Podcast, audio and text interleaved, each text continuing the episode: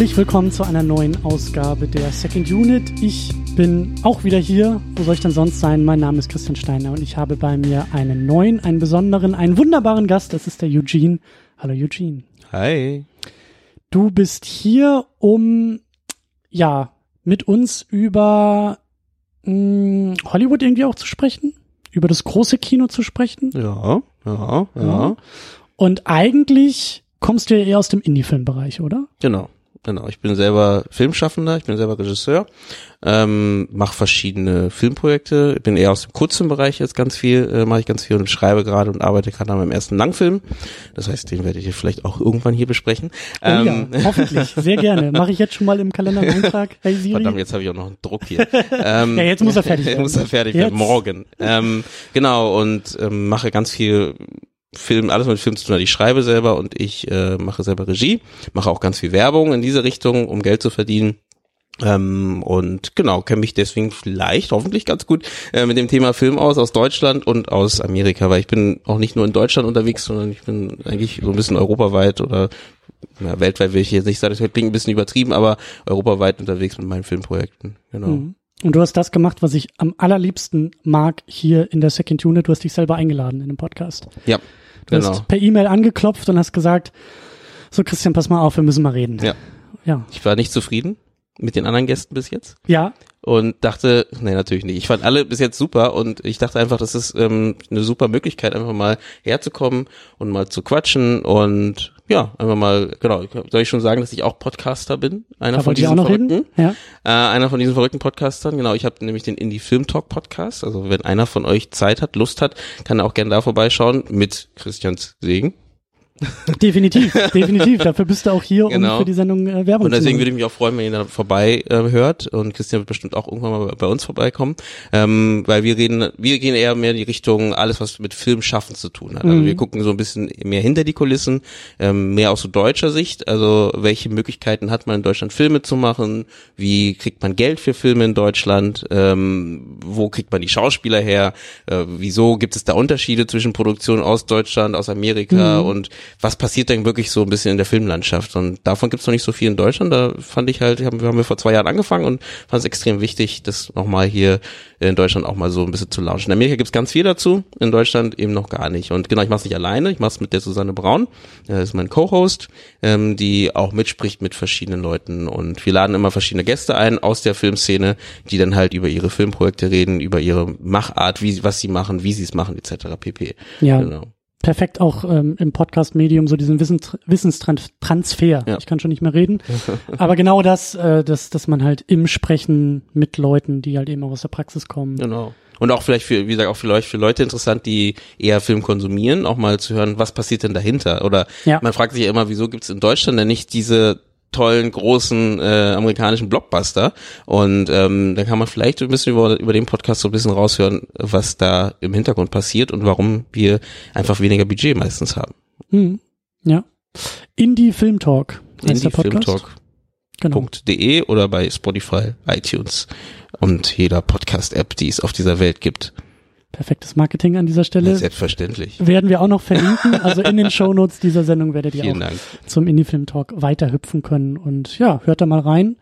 Und du warst ja auch bei der Genrenale dabei, ne? genau. Ne? Du hast hab, da im Presseteam so ein bisschen mitgearbeitet. Genau, ich war bei der Genrenale, da habe ich im Presseteam und Medienkooperationen gemacht ähm, und ja, mit allen verschiedenen Presseleuten geredet. Es ging, ja, ich finde die Genrenale auch eine super Sache, ähm, um einfach mal zu zeigen, dass Deutschland nicht nur ähm, klassisch, äh, dramatisch oder, oder Komödie kann und auch mhm sehr qualitativ hochwertig äh, Genre machen kann halt. Und ähm, ich habe auch bisschen Schwierigkeit mit dem Genrebegriff, weil für mich ist das Film alles, egal ob es jetzt Genre, äh, ob, ob jetzt Fantasy, was auch immer, ist alles halt Film. Mhm. Ähm, und finde es diese Schubladen immer so ein bisschen schwierig, aber ich finde halt ich finde es auch wichtig, dass es jetzt erstmal diesen Namen überhaupt gibt für die für die Genrenale und äh, ja, dass ihr einfach seht, es gibt einfach Genrefilme und da müssen mehr Leute hin, damit auch mehr produziert werden kann und wir auch vielleicht ein bisschen mehr Budget kriegen dafür. Es passiert aber auch ganz viel durch Spotify, äh, Spotify sage ich, durch Netflix und Amazon, dass jetzt ein bisschen mehr Genrefilme aus Deutschland kommen. Oder eben auch, was wir da auf der Genrenale gesehen haben, dass selbst ja. der NDR irgendwie auf einmal an Genrestoffen ja. interessiert ist ja. und äh, also das öffentlich, das öffentlich-rechtliche deutsche Fernsehen. Na, die merken den Druck, ne? Die merken den Druck aus Amerika durch diese Geldgeber, die da einfach Geld reindrücken. Ja. Und ähm, da kommen halt einfach die äh, TNT so ein Beispiel, ein ganz gutes Beispiel ist ja auch weltweit, aber hier in Deutschland machen die auch extrem viel in den Genrebereich halt, ne? Und mhm. also vier Blocks wäre jetzt sowas in diese mhm. Richtung, ne? Und ich glaube, da passiert noch mehr. Also dieses Jahr, ich meine, Netflix hat ja auch gleich mehrere Vol äh, mehrere Serien schon bestellt aus Deutschland. Ähm, da wird auch viel kommen und das muss aber mehr antreiben. Ne? Und mhm. vielleicht auch jungen Leuten, darum geht's ja auch wieder, die Möglichkeit geben, vielleicht Filme zu machen und nicht nur, will ich trotzdem als so einen kleinen Gedanken mitgeben, äh, nicht nur die Leute, die sowieso schon im normalen Fernsehen, im normalen Kino schon irgendwie die Möglichkeiten haben, äh, Filme zu machen, dort äh, die Möglichkeit zu geben und denn die anderen Leute, die kämpfen trotzdem halt, weil bekannte Drehbuchautoren haben heute jetzt gerade wirklich Hochzeiten in Deutschland. Also die mhm. haben, die können sich vor Aufgaben nicht retten. Es gibt so viel, was produziert wird. Mhm. Ja. ja, und das diskutiert ihr dann drüben im Podcast. Im Podcast. Sehr schön, ja.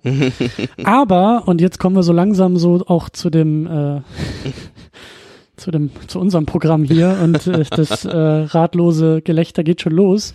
Ähm, da bekenne ich mich ein bisschen schuldig. Also du hast angeklopft und du hast gesagt, hey, äh, so, ich bin Indie-Filmemacher und ich bin äh, Podcaster und ähm, lass uns mal über das große Kino sprechen und lass uns mal über Hollywood so ein bisschen mhm. sprechen. Und dann habe ich dir diesen Robin Hood ja. aufs Auge gedrückt. Ich wollte mich auch an dieser Stelle nochmal förmlich dafür entschuldigen. Oh, da war dann nur 15 Euro. 14 Euro. Ja, und zwei Stunden deines Lebens. Also zwei Stunden deines Lebens. Über, über die ärgere ich mich ein bisschen mehr. Nee, es ist super toll, sich ähm, Filme anzugucken, die, nee, das ist ja schon fast eine, eine Wertung, aber ähm, auch schlechte Filme sich anzuschauen, weil man lernt extrem viel äh, davon und merkt auch, was man verbessern kann. Ich habe auch gleich da auch ein paar Verbesserungsvorschläge äh, dafür. Aber ähm, genau, ich fände nicht schlimm. Ich fand's super. Ich fand's super interessant und sag mal so, wenn man jetzt nur ans Bild geht, sah es doch eigentlich auch ganz okay aus. das, das ist, äh, gehört so auf die DVD gedruckt, so aufs Cover. Wenn man nur aufs Bild guckt, sieht's doch ganz, ganz okay, okay, aus. also stellt euch nicht an. ja, aber über diesen Film ähm, äh, will ich unbedingt mit dir sprechen, ähm, weil ich den, ähm, also, ähm, wie fange ich da an? Also ich habe auch Interesse an den Filmen, die scheitern. Mhm. Äh, Gerade auch im großen Kino, mhm. da, da, da bin ich sowieso immer neugierig. Ähm, wir haben zum Beispiel auch mal hier, äh, ich bin auch immer großer Fan davon, so ein bisschen nach dem Motto, kenne deinen Feind. Mhm. Wir haben auch mal hier schon alle drei Fifty Shades of Grey Filme besprochen. Ouch. Ja, aber es war mir halt wichtig. Ich will eigentlich auch nochmal die Twilight-Filme besprechen, mhm. weil es ist halt leicht, über Filme äh, sich lustig zu machen und Filme doof zu finden, die man aber nicht kennt. Ja. Und dann halt wirklich nochmal reinzutauchen und halt wirklich nochmal zu merken und zu sehen, was da eigentlich auch passiert und was da erzählt wird, wie es verhandelt wird, wie es inszeniert wird, so all diese Dinge, finde ich halt immer besser, als immer nur außenstehend zu gucken und zu sagen, das ist aber ein doofer Film, mhm. weil man muss sich dann schon die zwei Stunden des Lebens mal opfern, um das dann wirklich nachvollziehen mhm. zu können. Und das war jetzt bei diesem Robin Hood genauso, weil eigentlich jedes Jahr so mindestens ein größerer Flop oder ein größerer ähm, ist vielleicht eher ein gescheiterter Film, also ein, ein, ein größeres Projekt, das halt auch größenwirksam scheitert, weil es großspurig angekündigt ist und weil es viel erreichen soll, in der Regel viel Geld einspielen soll und dann halt eben sehr heftig äh, stolpert mm. und hinfällt. Und ich bin immer neugierig bei diesem Film, um halt wirklich auch zu gucken, warum scheitern die und was scheitert eigentlich und das finde ich halt immer spannend zu wissen, was da, was da konkret los ist. Bist du schon mal aus dem Film rausgegangen? Äh, nee, ich gehe grundsätzlich nicht aus dem Film raus. Sehr gut. Also das, äh, bei mir ist da auch die Devise, es wird geguckt, was auf den Tisch kommt. und äh, ich habe auch schon in Sneak Previews fast äh, Teile meines Freundeskreises verloren, weil ich mich geweigert habe zu gehen. Aber ähm, nee, und, und also ich meine, also den Film, ich habe den jetzt auch zu Hause geguckt und da muss ich auch gestehen, ich habe den sehr lustlos geguckt und war jetzt vielleicht auch nicht ganz so aufmerksam wie drei Stunden im Kino bei den Avengers, aber ähm, ja, es, ich, ich finde es schon mal gut, ähm, wirklich auch einen, einen, einen wissenden Eindruck zu gewinnen mm. von den mhm. Sachen. Und deshalb wollte ich halt mit dir auch über, über diesen Film sprechen. Mm. Also ich hatte den so ein bisschen im Hinterkopf als, ja, das war so im Jahrgang 2018 im, im Hollywood Blockbuster Kino halt so ein, so ein schräger Vogel, der halt gescheitert ist. Mm. Und äh, wäre doch mal spannend, dann eben auch definitiv drüber zu reden und halt äh, den auch für den Podcast gucken zu müssen, weil sonst hätte ich den in fünf Jahren immer nicht, nicht Ja, ja, wahrscheinlich, so. wahrscheinlich. Aber ich, ich kenne das auch, ich, letztes dazu, ich kenne das auch, dass man halt, manchmal kommt man, und dafür sind diese Filme auch gemacht, manchmal. Ähm, es gibt Filme, wo du einfach denkst so, heute könnte ich mir was Tiefgründiges angucken, aber heute könnte ich mir auch irgendwie was Einfaches angucken. Geostorm. Mhm, so ein Beispiel, mhm, mhm. ja. Ähm, denn ich, niemals würde ich sagen, dass der super ist oder gut ist. Aber ähm, wenn du sagst, okay, ich möchte einfach ein bisschen abschalten jetzt gerade und ähm, hat aber trotzdem Lust, mir irgendwas anzuschauen, dann sind solche Filme vielleicht gar nicht so schlecht. Geostorm ist dann ein bisschen besser als trotzdem Robin Hood, aber ähm, dazu kommen wir gleich. Aber trotzdem, ich will nur sagen, es gibt auch das Publikum dafür, ne, am Ende. Mhm. Ja, mhm. Genau. Genau, und äh, wir sind ja schon fast beim schon Film angekommen. Ja. Bevor wir wirklich tief eintauchen, natürlich auch an dieser Stelle der Hinweis, ihr könnt diesen Podcast unterstützen. Und zwar über Patreon, über Steady. Crowdfunding ist da das Stichwort und das funktioniert sehr, sehr gut. Ihr bekommt dann ein bisschen was an Bonus, ihr bekommt einen Blick hinter die Kulissen, ihr bekommt einmal im Monat eine Bonus-Episode zusammen mit Tamino und ihr bekommt Zugang zu Livestreams. Also wenn ihr das hier live hören wollt und nicht nur in Aufzeichnung später, dann werft doch mal ein bisschen Geld drüben bei Patreon oder bei Steady rein. Das geht ab 5 Dollar oder 5 Euro im Monat. Das machen sehr, sehr viele tolle Leute, die ihr am Ende der Sendung hören könnt. Und an dieser Stelle sagen wir, sage ich, vielen Dank an Jota drüben auf Patreon für die Unterstützung. Warte mal, ist gerade Steven Spielberg mit live reingekommen? ich kann mir nicht vorstellen, dass der 5 Dollar oder Euro bei hat er nicht gespendet, ne? Nee, also noch nicht. Also ich sehe die Namen, es sei denn, ich meine, hey, vielleicht hat Spielberg auch ein Pseudonym. Ja, Pseudonym online. gespendet. Der hat ganz viele Pseudonyme bestimmt. Oh, das wäre das, das wär gut. Aber dann wäre ich ein bisschen, also dann könnte man ein bisschen mehr als ein Fünfer. naja, naja. Genau, könnt ihr drüben machen. Äh, vielen Dank für die Unterstützung und ja. Mhm. Äh, wo waren wir? Wir waren schon so ein bisschen beim Film und bei diesem ganzen Filme, die scheitern und Filme, die eben damit auch äh, ja, genau, von hast, Interesse sind. Genau, du hast, du hast ja ähm, vor am Anfang im Vorgespräch gesagt, dass wir, du machst es ja ganz oft und ganz gerne, ähm, dass man kurz den Film umreißt, vielleicht, dass die Leute mal kurz einen Einblick haben, was. Also ich äh, gehe auch ganz stark, also Spoilerwarnung. Ja, genau. für wen auch immer. Für wen auch immer, das wissen die alle.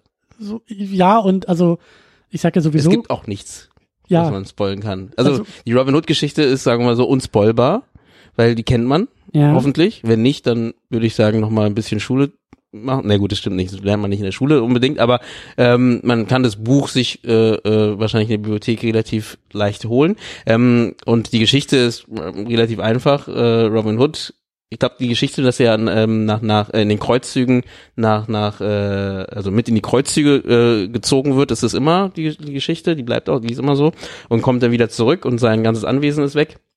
Und der böse Sheriff von Nottingham, der so ein bisschen der Stadtführer ist, ähm, der versucht ihn da so ein bisschen zu penetrieren äh, und zu, zu ärgern zu und, und die Welt oder sagen wir so diese Stadt halt unterjocht unter seinem hm. Geld und seiner Gier Einfluss und ja. seinem Einfluss. Macht. Genau.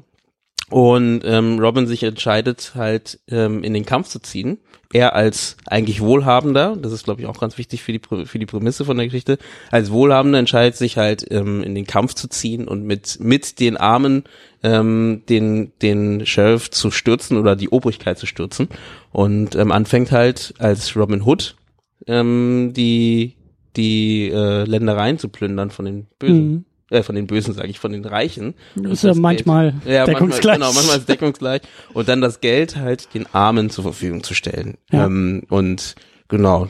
Und das, klar, wie, wie eine normale Geschichte, endet das natürlich mit einem phänomenalen Endkampf. Nicht in unserem Film jetzt in dem Fall, aber mit der Geschichte von Robin Hood ähm, mit dem Sheriff von Nottingham bis zum Tode des Sheriffs.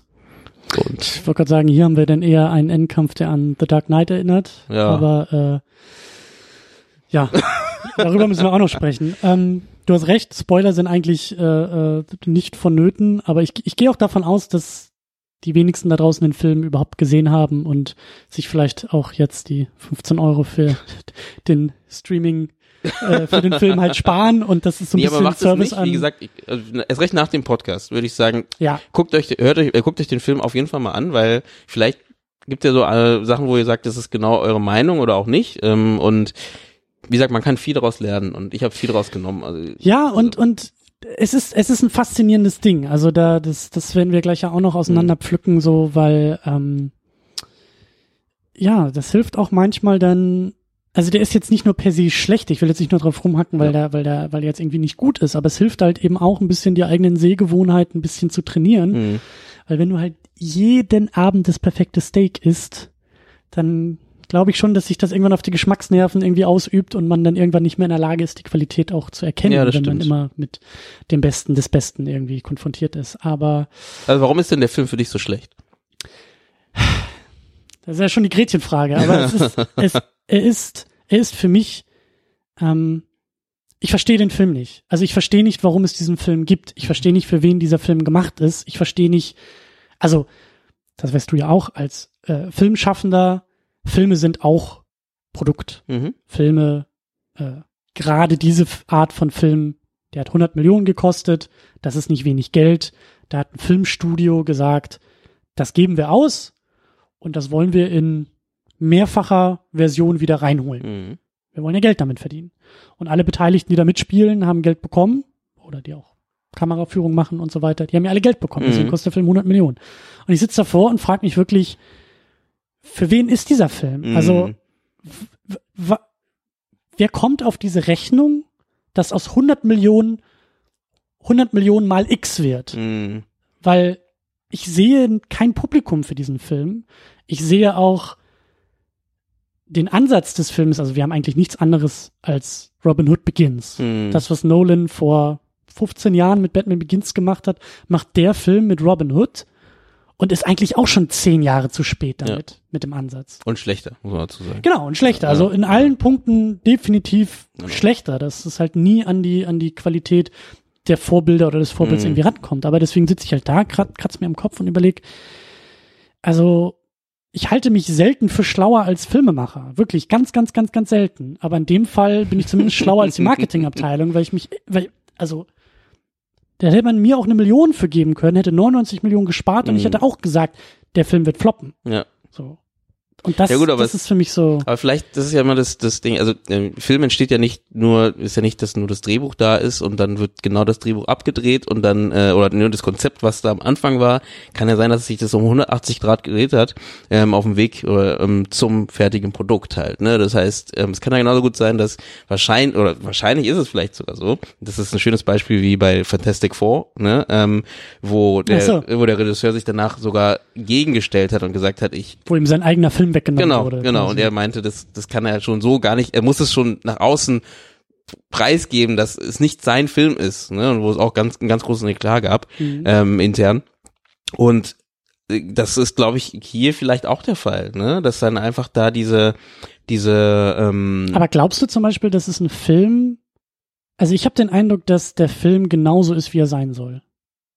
Dass er von vornherein so, dafür geplant war. Naja, aber dafür sind zu viele Storylücken drin, dass, also die ich nicht, nicht verstehen würde. Also wieso man sowas absegnet. Weil mhm, wenn du, sagen wir so, die man auch lösen hätte können, mhm, ohne jetzt mehr Geld auszugeben. Ne? Also das ist jetzt, äh, da wenn wir, wenn wir bei der Story sind, ich meine, das ist ja schon mal vom Anfang an, fängt, der Film fängt ja schon damit an, dass ähm, was aufgebaut wird, was einfach fallen gelassen wird. Ne? mhm, Also mhm. der, der, ähm, der Little, Little John, richtig, ne?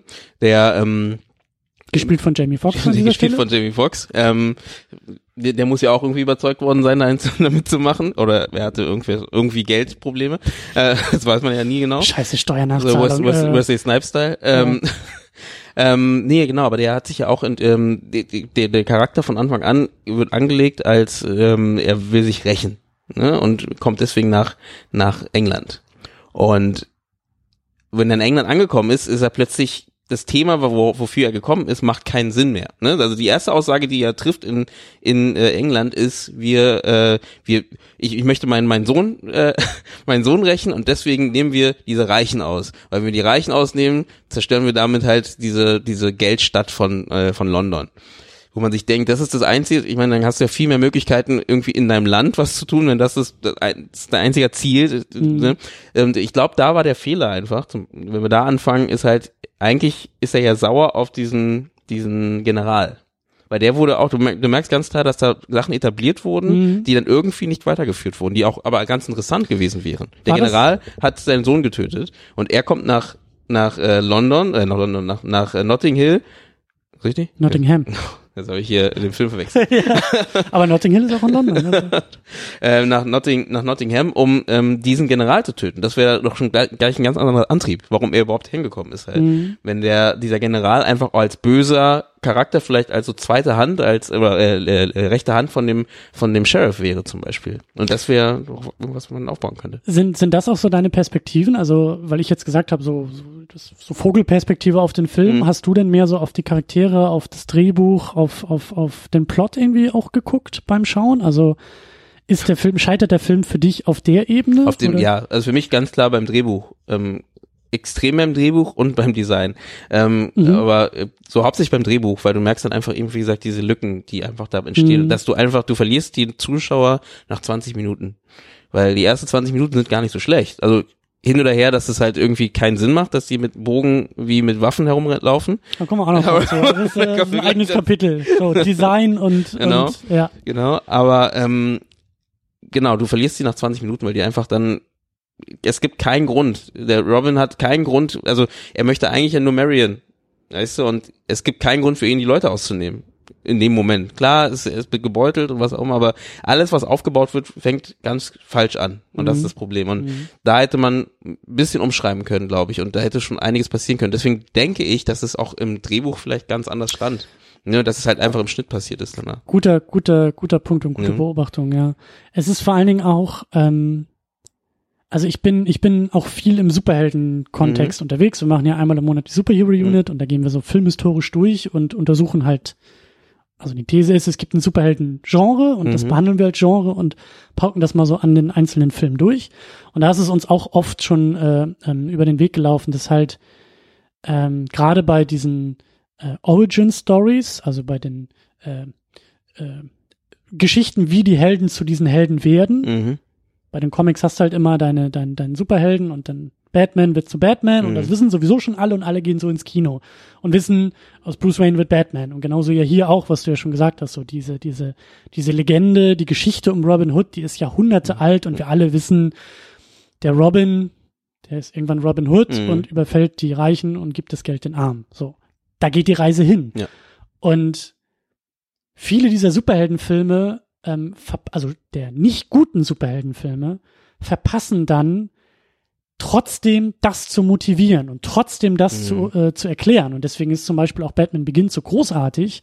Den habe ich vor ein paar Wochen erst neulich nochmal geguckt und eben auch verpodcastet. Mhm. Und da ist mir aufgefallen, nach Jahren ähm, mal wieder, dass dieser Film, das, was Nolan da macht, ist nicht nur irgendwie alles im Schatten spielen zu lassen und tolle Action zu haben, sondern in Batman Begins ist es ist, ist, ist es so wahnsinnig, weil es ist höchst absurd, was in dem Film passiert. Mhm. Dass dieser reiche Multimilliardär sich ein Fledermauskostüm anzieht ja. und damit über die Dächer hüpft und damit die Bösen bekämpft. Mhm. So. Das ist totaler Schwachsinn.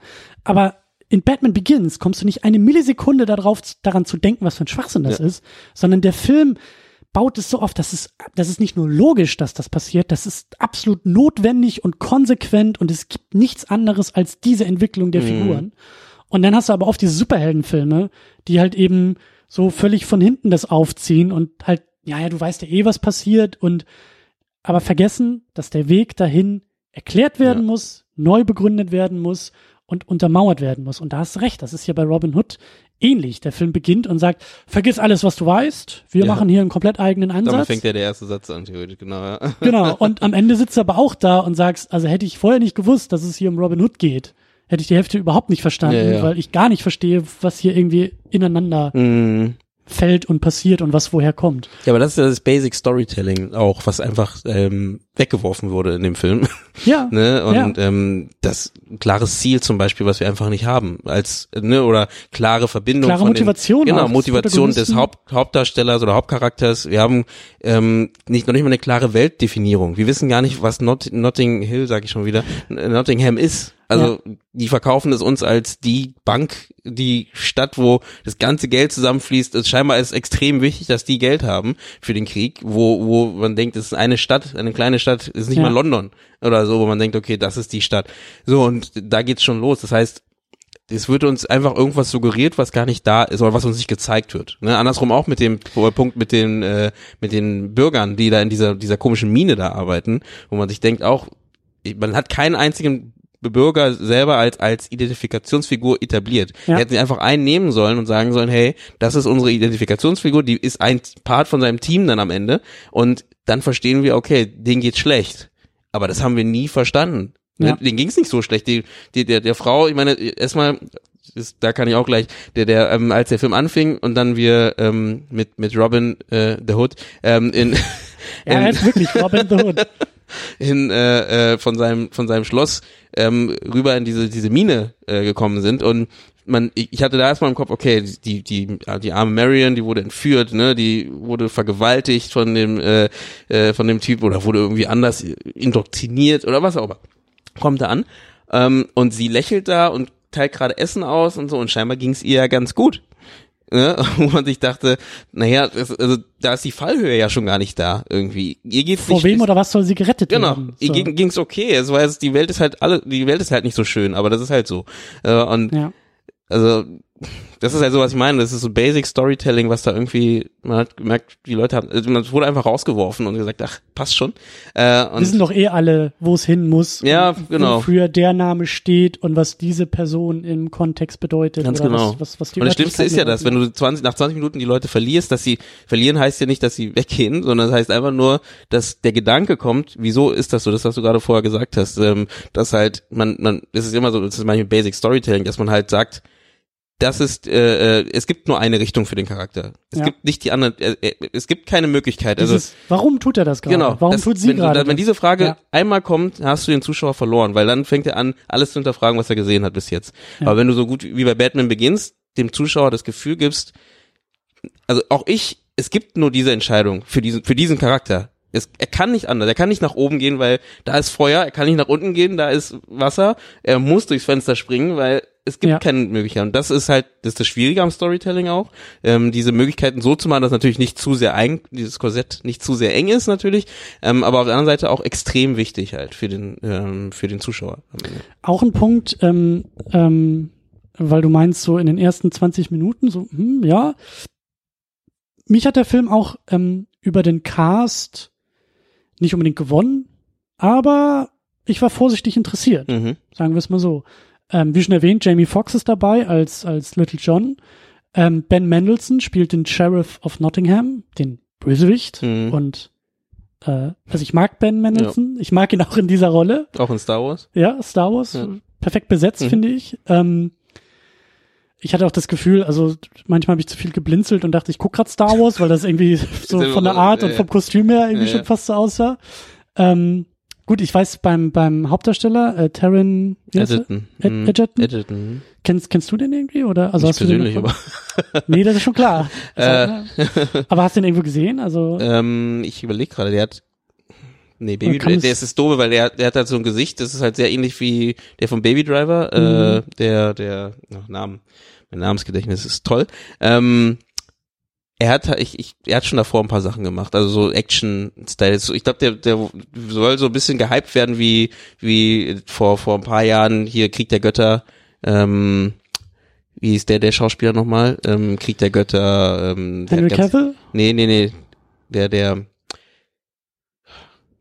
Ja, hier er war auch bei Pandora, äh, bei, bei ähm, James Camerons äh, Avatar. Ah, S Sam, Sam Wor- Worthington oder so, genau. Ja, genau. Der wurde Stimmt. doch damals, gab immer eine Zeit, wo der Stimmt, so, stimmt, ne, stimmt, und der stimmt. ist, der ist gerade auch so ein frisches Gesicht, junges Gesicht, was man halt irgendwie so ein bisschen Action-Richtung Mhm. ähm, trimmt, ähm, finde ich. Und Mhm. das ist so ein bisschen schade, weil ich glaube, der kann auch was, ganz ehrlich gesagt, aber irgendwie nicht in dieser Rolle, ganz ehrlich gesagt. Also und Ja. ja. auch auch Jamie Foxx hat ja auch eigentlich ganz gut seine Rolle gespielt, fand ich. Ähm, es gab auch ja, meine, am Ende mit seinem Sohn, der umgebracht wurde, ist natürlich äh, Parade Rolle oder Parademöglichkeit, da ein bisschen ne, was zu machen, aber er hat einfach nicht die Möglichkeit gekriegt. Es gab halt so viele Kleinigkeiten. ne, Ich meine, die, da kann man wieder mit Whitewashing oder das würde man Blackwashing nennen, ähm, dass man einfach, wieso nimmt man kein, keine Person, die wirklich aus äh, äh, aus einem arabischen Land kommt, ne, und nimmt einen, klar, besser Verkauf, Jamie Foxx ist ein guter Name, großer Name, aber dann spielt er das aber auch so, sagt zwar ein, zwei arabische Wörter, aber spricht halt fließend Englisch, wo nicht erklärt wird, warum er fließend Englisch spricht. Also das sag ich ja, das sind diese kleinen Sachen, wo man sich denkt, der habt euch einfach keine Mühe gegeben. Das ist nicht schwer. Ne? Er hätte es einfach nur in einem Gespräch erwähnen müssen, warum er Englisch sprechen kann und warum, äh, ja, wie kommt das? Ne? Er ist ein, für, auch selber ein Fürst oder was auch immer. Das, das wurde aber nie gesagt. Der ist einfach nur ein Kämpfer. Der kommt nach England und kann fließend Englisch ähm, und gliedert sich auch so ein. Ich meine, die, die Leute haben, die, die, die äh, Araber waren da irgendwie die, die Hauptgegner, die es gibt. Und die nehmen ihn einfach so auf, als ne, es läuft einfach Stimmt, da rum. der im Krieg noch irgendwie verfeindet, Genau. aber dann ist es und dann ist Problem, einfach so ganz normal. Hey, ja. da läuft einfach jemand so rum, der. Aber das meine ich halt so. Sein Name ist John und wir wissen alle, er muss Little John werden Ja. und so wird das dann irgendwie zusammengebogen. So dieses, so, jetzt naja, ist. Er, ist, er ist vorbestimmt, das, das zu werden, ja. Ähm, dann haben wir noch Tim Minchin als Friar Tuck. Hm. Den mag ich eigentlich auch gerne, so ein sehr Da fand ich auch schade, zu wenig, Schauspieler. zu wenig. Ja. Also, da wäre Also- auch mehr möglich gewesen, glaube ich. gut besetzt, Mhm. aber dann halt kaum genutzt Ja. in dem Film. Äh, ich habe das Gefühl, Jamie Dornan, der eben bei Fifty Shades of Grey Mhm. äh, bekannt und Ach, das bekannter war der, das war der, werde. stimmt, das war doch der mit der, äh, also der Kurzgehaarschnitt. Genau, Der- der, dann der eben später äh, Mhm. Marion heiratet und da irgendwie äh, der der Love Interest ist, Mhm. der irgendwie Will Scarlett spielt und Will Scarlett ist wohl irgendwie auch äh, Teil der Robin Hood Gang Ja. irgendwie so in den Der gehört mit dazu, ja. in den Geschichten Mhm. genau. Weswegen das am Ende ja der große Twist ist, Mhm. Dass er der Böse ist. Und dann haben wir aber noch ähm, Eve Hewson als Marion. Und dabei. was hast du gesagt? Das ist echt die Tochter von Bodo. Ich habe gehört, also ja, sie ist, sie ist irgendwie die Tochter von Bono. Ich habe sie vorher auch Bono. noch nicht irgendwo anders gesehen. Ich kann mir sehr gut vorstellen, dass sie versucht, auch jetzt so schauspielerisch irgendwie Karriere zu starten. Völlig okay. Ich, also auch nicht schlecht besetzt, Mhm. aber pff, hat jetzt irgendwie nicht positiv äh, mich überzeugt. Also sie konnte und nicht scheinen, und- das ist halt so. Ich glaube, das ist, gilt aber für alle Schauspieler leider. Also da gab's, wie du sagst, große Namen dabei. Und wie gesagt, deswegen sage ich, ich glaube, die Grundprämisse von dem Film oder die Idee oder das Drehbuch oder dieses Konzept war, glaube ich, gar nicht so schlecht wie das, was rausgekommen ist. Weil irgendwie also klar, wenn es ums Geld geht, dann kriegst du nicht so viele Schauspieler. Ähm, wenn, dann hat einer mal keine Kohle oder so, aber es haben nicht alle keine Kohle. Das ist auch kein Uwe Boll-Film, Ja. äh, der halt, äh, der hat ja einfach nur schlau produziert und einfach immer dann in den Pausen, wo die, wo die Schauspieler nichts zu tun haben, einfach die dann halt für ein bisschen günstiger gekriegt. Dann haben die sich immer gesagt, naja, warum- äh, wenn, wenn nichts, dann mache ich doch lieber so einen Uwe Boll-Film und verdiene ein bisschen was dabei. Ähm, das ist in dem Fall auch nicht so. Ich glaube, der wurde in London gedreht, ähm, großenteils. Ähm, und deswegen scheint ihr schon irgendwie Interesse von den Stars gewesen zu sein, dass da vielleicht, oder aufkommenden Stars, dass da vielleicht irgendwas bei rauskommen könnte. Und klar, Robin Hood ist auch sowas, wo man weiß, okay, die Leute, ne, das ist Franchise, will ich nicht sagen, es ist halt äh, etwas, was Ja, aber es geht in die ist, Richtung, Ne? es Genau, geht in die ne? Richtung, Du also- weißt halt, die Leute kennen's, ne, und wenn Mhm. man jetzt nicht extrem Mist baut und sogar ein bisschen Kohle hat und es reinsetzt, 100 Millionen äh, Dollar da reinsteckt, dann kann da was draus werden. Und ich glaube, so geht, gehen noch viele ran und ähm, das ist halt, äh, wie es dann am Ende gelandet. Ich weiß nicht, hat, hast du mal irgendwas von dem Regisseur nochmal gehört auch? Was der dazu gesagt hat oder irgendwie gab es da Interviews oder Gespräche? Ähm, das das wäre natürlich spannend. Mhm. Das wäre natürlich spannend. Vielleicht ist der Film auch noch zu frisch. Der muss jetzt Stimmt, wahrscheinlich noch ein bisschen stimmt, Geld ja. verdienen. Ja. So, ich kann mir vorstellen, in fünf Jahren Ja. vielleicht auch bei den Schauspielenden, dass da mal vielleicht Mhm. beim dritten Bier im Interview dann noch mal so Ja, ja, das aus stimmt. dem Nähkästchen geplaudert wird. Aber auch guter Punkt. Äh, Regisseur ist und da hilft mir jetzt mal kurz aus Otto Bathurst. ja, ja. Ich habe den Namen auch noch nie gehört. Ich glaube, Mhm. der hat irgendwie mal mal hier, mal da ein bisschen äh, Fernsehregie gemacht Mhm. und das war so sein erster Langfilm, sein erster großer Film. Mhm. Ähm, aber ich glaube, Das ist auch gerade ein ganz, äh, um da nochmal ganz, äh, ähm, ja, ein Ding, was was ganz oft gemacht wird, gerade von großen Studios, Ja, ist halt ne, junge, junge, ich weiß nicht, wie alt er ist, aber ähm, junge oder nicht so erfahrene ähm, Regisseure zu nehmen, die halt noch so ein bisschen anpassen kannst, ein bisschen biegen kannst, weil wenn du halt Guck jemanden dir Marvel an. ja genau, Also hier die Rousseau-Brüder haben vorher genau. Community gemacht, also Genau. Fernsehshows äh, Regie geführt und Das war vorher gar nicht so, ne? Vorher Ja. wurden dann für solche Sachen, wo du weißt, du gibst so viel Geld aus, du nimmst natürlich jemanden wie Steven Spielberg, James Cameron, wo du weißt, das Geld kommt wieder zurück, weil die einfach so viel Standing haben. Also, ne, und du, du weißt einfach, die haben so viel Können schon angeeignet. Und das ist jetzt so in den letzten fünf, sechs, sieben Jahren oder ne, so ungefähr ähm, passiert, dass die großen Studios eher Sorge haben, Ridley Scott zu buchen, weil die wissen, die Ja. können den nicht halt so schieben, wie sie möchten. Ja. Nehmen wir lieber jemanden, wo wir wissen, wenn ich sage, ich, wir gehen nach links, dann macht er das auch. Und ich kenne es auch aus eigener Erfahrung, es ist extrem schwierig als äh, junger Filmschaffender da dagegen zu, zu steuern und zu sagen, hey, nee, ich, ich habe meine Vision ähm, und ich möchte es so umsetzen, egal was kommt, ne? weil du einfach weißt, okay, die haben halt einfach die Kohle.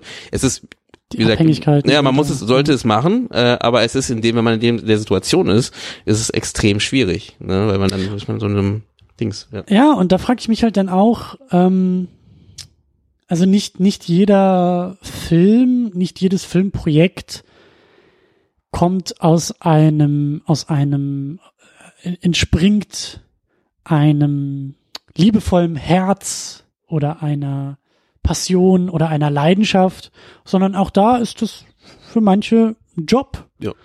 Und dann macht man das und am Ende ist Feierabend. Mhm. So, und solche Dinge gibt's auch, solche Filme als gibt's auch. ja, klar, ja klar. genau. Sei es jetzt so ein Regisseur, auch, auch oft im Schauspiel Mhm. oder auch in anderen Departments. klar. so, klar, wir wünschen uns alle, dass selbst die, so wie James Cameron, der jetzt, glaube ich, irgendwie gerade dabei ist, 10, Zehn Avatar-Filme 100.000 zu machen. Milliarden Dollar in die Hand zu nehmen und seine 25 Avatar-Fortsetzungen zu drehen. Aber da kann man zumindest sagen, Der steht dahinter. der steht dahinter, der hat Bock Mhm. drauf. So. Ja, der ja. muss das nicht machen, sondern der, der hat da wirklich Bock drauf. So. Und so entsteht ja eben auch nicht jeder Film Mhm. und auch nicht jeder große Blockbuster. Deswegen kann ich mir auch gut vorstellen, dass da eben auch der Regisseur gesagt hat, klar, wenn es heißt, wir gehen nach links, gehen wir nach links. Mhm. Ich bin hier, um das Ding irgendwie fertig zu machen Mhm. und äh, ich, ich äh, mache hier einen Film, aber ich mache vielleicht auch nicht unbedingt meinen Film, den ich Ja, jetzt ja. seit 20 Jahren in der Schublade liegen habe, der jetzt irgendwie wie bei den ähm, bei den äh, Wachowski-Schwestern die Matrix waren Mhm. oder so, wo du sagst, ja, die brennen seit Jahren dafür Ja, und so. Ähm, und das ist ja auch erstmal okay. Mhm. Ne? Also und, und ich glaube, auf dem Level, das ist auch sehr schnell erkennbar bei, bei Robin Hood. Am Poster, am Trailer, am, am, am Pitch, am, an der Story, an allem habe ich schon eher so den Eindruck, dass das, ja, das ist ein routinierter Mhm. Film, aber ich glaube, niemand ist da mit Leidenschaft unterwegs. Mhm. Ähm, was auch okay ist. Aber das, das klingt nicht nach, also für den Regisseur klingt es nicht danach. Warum? Weil ähm, wenn er bis jetzt oder bis, da, äh, bis dato nur äh, Fer Fernsehserien gemacht hat und er aus der Schiene kommt, ist der Film für ihn jetzt eine gute Möglichkeit zu zeigen, dass er das auch kann, weil das sind immer Ja, Karriereleiter, Genau, deswegen, Karrieresprung. ich glaube ja. nicht, dass er das einfach nur so gemacht hat. Ähm, das passiert leider aber auch sehr oft, dass du halt als Regisseur ähm, gebucht wirst, dann aber nicht das machen kannst, was du wolltest. Und dann am Ende du sogar gar nicht mehr so viel mit dem Film, mit der, mit der restlichen Produktion zu tun hast, so wie du gerade sagst, wenn es halt so routiniert ist, dann, dass du dann äh, abgesägt wirst in der Mitte des Films. Das, Kollegen ist es schon mal passiert, dass er, ähm, also ein deutscher Regisseur, der nach Amerika äh, eingeladen wurde, das ist, man sagt mal so, die Amerikaner sind da so ein bisschen speziell auch, weil oberflächlich, sagt man dazu in Mhm. dem Fall, ne? Das heißt, du, die werden dir niemals ins Gesicht sagen, du Aha. bist Kacke oder du hast, du hast Mist gebaut. Darf man Kacke sagen in deinem Podcast Äh, eigentlich? Hier darf man alles sagen, aber das ist so im Sinne von, du bist nicht gefeuert, aber du hast jetzt auch keinen Parkplatz Genau, mehr hier vor der Tür. genau. Und die Schlüssel gibst du uns auch nochmal zurück das und, kam wir melden uns bei dir. Ganz genau so ein Fall kam, dass er dann, äh, der wurde, der hat, ähm, ich weiß gar nicht mehr, was das war, welchen Film, ist auch egal. Äh, der hat den Film gemacht und ähm, der ist dann auch äh, nach dem Dreh haben die einfach gemerkt, das ist nicht so geil, Mhm. was da rausgekommen ist. Ähm, er ist schon zurück nach Deutschland wieder geflogen und war dann wieder hier und ähm, dann hat er halt einen Anruf gekriegt ne, aus Amerika und die meinten so, hey, ja, alles cool, war echt cool mit dir zu arbeiten, voll echt geil. Aber ähm, ja, Dein Film ist scheiße. Nee, nee, das sagen die ja nicht. Die sagen einfach so, mach dir keine Sorgen, den Rest machen wir. Ne? Also, Mhm. ne, wir, wir kümmern uns darum und so und alles cool. Ne? Und er dachte sich da schon nichts dabei in dem Moment, aber dann kam raus halt, dass die einfach 40 Prozent nachgedreht haben, Mhm. was ein schlechtes Zeichen ist, wenn du als Regisseur dann nicht mehr eingeladen wirst und die Mhm. mit dem anderen Regisseur 40 Prozent nachdrehen, alles ohne ihn geschnitten haben und er kriegt da keinen neuen Job, also jetzt nicht auf die Schnelle halt. So, und das ist schon echt hart. Also das ist dann so, und das kann bei so jemanden ähm, auch passieren, dass er dann jetzt deswegen zwar in den Serien immer noch arbeiten kann, weil das sind immer, Mhm. das ist auch, was viele Leute nicht wissen, ist halt trotzdem, dass die Filmszene sehr, ja, jed- jeder Bereich, es gibt verschiedene Bereiche einfach, ne? Und es heißt nicht, dass du, wenn du Ser wenn du gute Serien machst, heißt nicht automatisch, dass du gute Filme machen kannst. Mhm. Also so sehen es auch die Produzenten. Das heißt, ähm, du bist jetzt nicht automatisch deswegen in dem Bereich, aber wenn du ein richtig großer Werberegisseur bist und für ganz große Firmen Werbung machst, dann bist du Werberegisseur und nicht Filmregisseur. Dann musst du extrem kämpfen, um in diese Szene auch wieder reinzukommen. Mhm. Und deswegen denke ich, für den Regisseur war es eine gute Möglichkeit. Also ich glaube, der hat eher gesehen, ähm, ist ein Franchise, äh, Name, Franchise irgendwie, Robin Hood kennt jeder. Das heißt, er hat eine gute Möglichkeit, da was Gutes abzuliefern. Und es ist halt halt nicht geklappt, aus irgendeinem Grund. Was da im Hintergrund passiert ist, wissen wir nicht, aber mhm. ähm, irgendwas ist schiefgelaufen. Und aber ich, was ich sagen wollte, ist halt, ich glaube, er hatte schon eher den Wunsch, dass es was Gutes wird für ihn. Weil sonst Klar, also das haben, glaube ich, auch alle, alle Beteiligten. Also ich meine jetzt auch nicht, dass die Leute dann irgendwie da so ähm, zynisch ihre eigene Arbeit sabotieren. So. Na gut, es gibt ja manchmal Produzenten, die sowas machen. Ne? Es gibt, es gibt ja den Fall von, äh, was war das mit, war das Fantastic Four? Nee, ähm, doch, war das dieser Fantastic Four-Film, der nur für die Schublade gemacht wurde. Ja, ja, ja, genau, damit man die Rechte behalten genau, kann. Genau, nur damit ja. die Rechte behalten. Also ja. solche, solche Aber das hat das äh, Lustige war ja, das war ja Ben Eichinger, der hat das, Ja, der stimmt, hat das der Crew stimmt. ja auch nicht gesagt. Ja, ja, genau. Die haben alle gedacht, die machen hier einen richtigen Film. Und die haben auch Interviews gegeben und haben auch irgendwie Plakate gedruckt und so, aber der ist halt nie erschienen. Ja. Ja, ja. Ich will nur sagen, ne, das heißt, da gibt's schon manchmal Sachen, wo man dann denkt, als als Macher, als Schaffer, ähm, das ist äh, eigentlich vielleicht, du denkst gar nicht daran, aber das gibt dann dieses im Hintergrund. Ja. Ähm, was auch so mein Problem ist bei dem Film, ähm, ist dieser, ist dieser komplette Ansatz. Ähm, was ich auch schon meinte. Also ich war wirklich schockiert, wie sehr der mich an Batman erinnert hat, an Batman Begins. Und äh, ja, wie ich auch meinte, dabei halt irgendwie immer noch zehn Jahre zu spät kommt. Mhm. Also dass halt nach Batman Begins so viele Filme, das, das ist ja auch so ein Running Gag, dass halt Jahre nach Batman Begins nahezu jeder große Blockbuster Hollywood-Film den Film referenziert hat, gesagt hat, wir machen das gleiche, was Nolan mit seinem Batman gemacht hat. Wir sind auch dark and gritty, Mhm. ne, und dann immer schön das Reboot und immer die Origin Story Mhm. erzählen. Und genau das macht der Film hier halt auch. Mhm. Ähm, das fand ich halt auch, ja, also ich kann es nachvollziehen, dass man das irgendwie macht oder machen will, aber finde ich halt irgendwie auch schon Ja, ja, ja. auch in der konkreten Umsetzung völlig, völlig falsch. Mhm. Also ja. Das ist, ein, wie du, glaube ich, vorher ein bisschen gesagt hast, das ist ein Formelfilm, ne? Also die, die haben die Formeln genommen und halt le leider falsch zusammengesetzt, aber Und in meinen Augen auch die komisch. langweiligste Formel, also die, Ja. die, die durchgenudelste Formel Ja. genommen, die halt schon so. Also ich war teilweise echt erschrocken, weil ich dachte, ich sehe hier gerade die eigene Parodie. Das wirkt wie so ein Saturday Night Live. Sketch von ah, der zynische Produzent, der sagt, im Jahr 2018 machen wir Robin Hood neu Mhm. und halt exakt Batman Begins zitiert und Ja, alle nur ja. mit den Augen rollen und sagen, ja, gibt's halt schon diesen Film so und den sehe ich gerade und der Mhm. merkt halt eben auch nicht, wie also der nimmt sich selber dabei auch viel zu ernst und damit meine ich nicht, dass er selber eine Parodie werden soll, aber der ist halt so der ist halt auch so so humorlos und auch so so äh, der ist nicht selbstkritisch genug bei Ja. der ganzen Sache, ist, Ja. so, ist so mein Eindruck. Der sieht So. es, ja, der sieht, nimmt sich vielleicht zu ernst, ja. Also konkretes Beispiel, was du auch schon Mhm. erwähnt hast, so am Anfang, Robin, noch nicht Robin Hood, wird eingezogen. Er äh, ist als Soldat, als als ähm, Krieger im Kreuzzug unterwegs. Nee, als Soldat.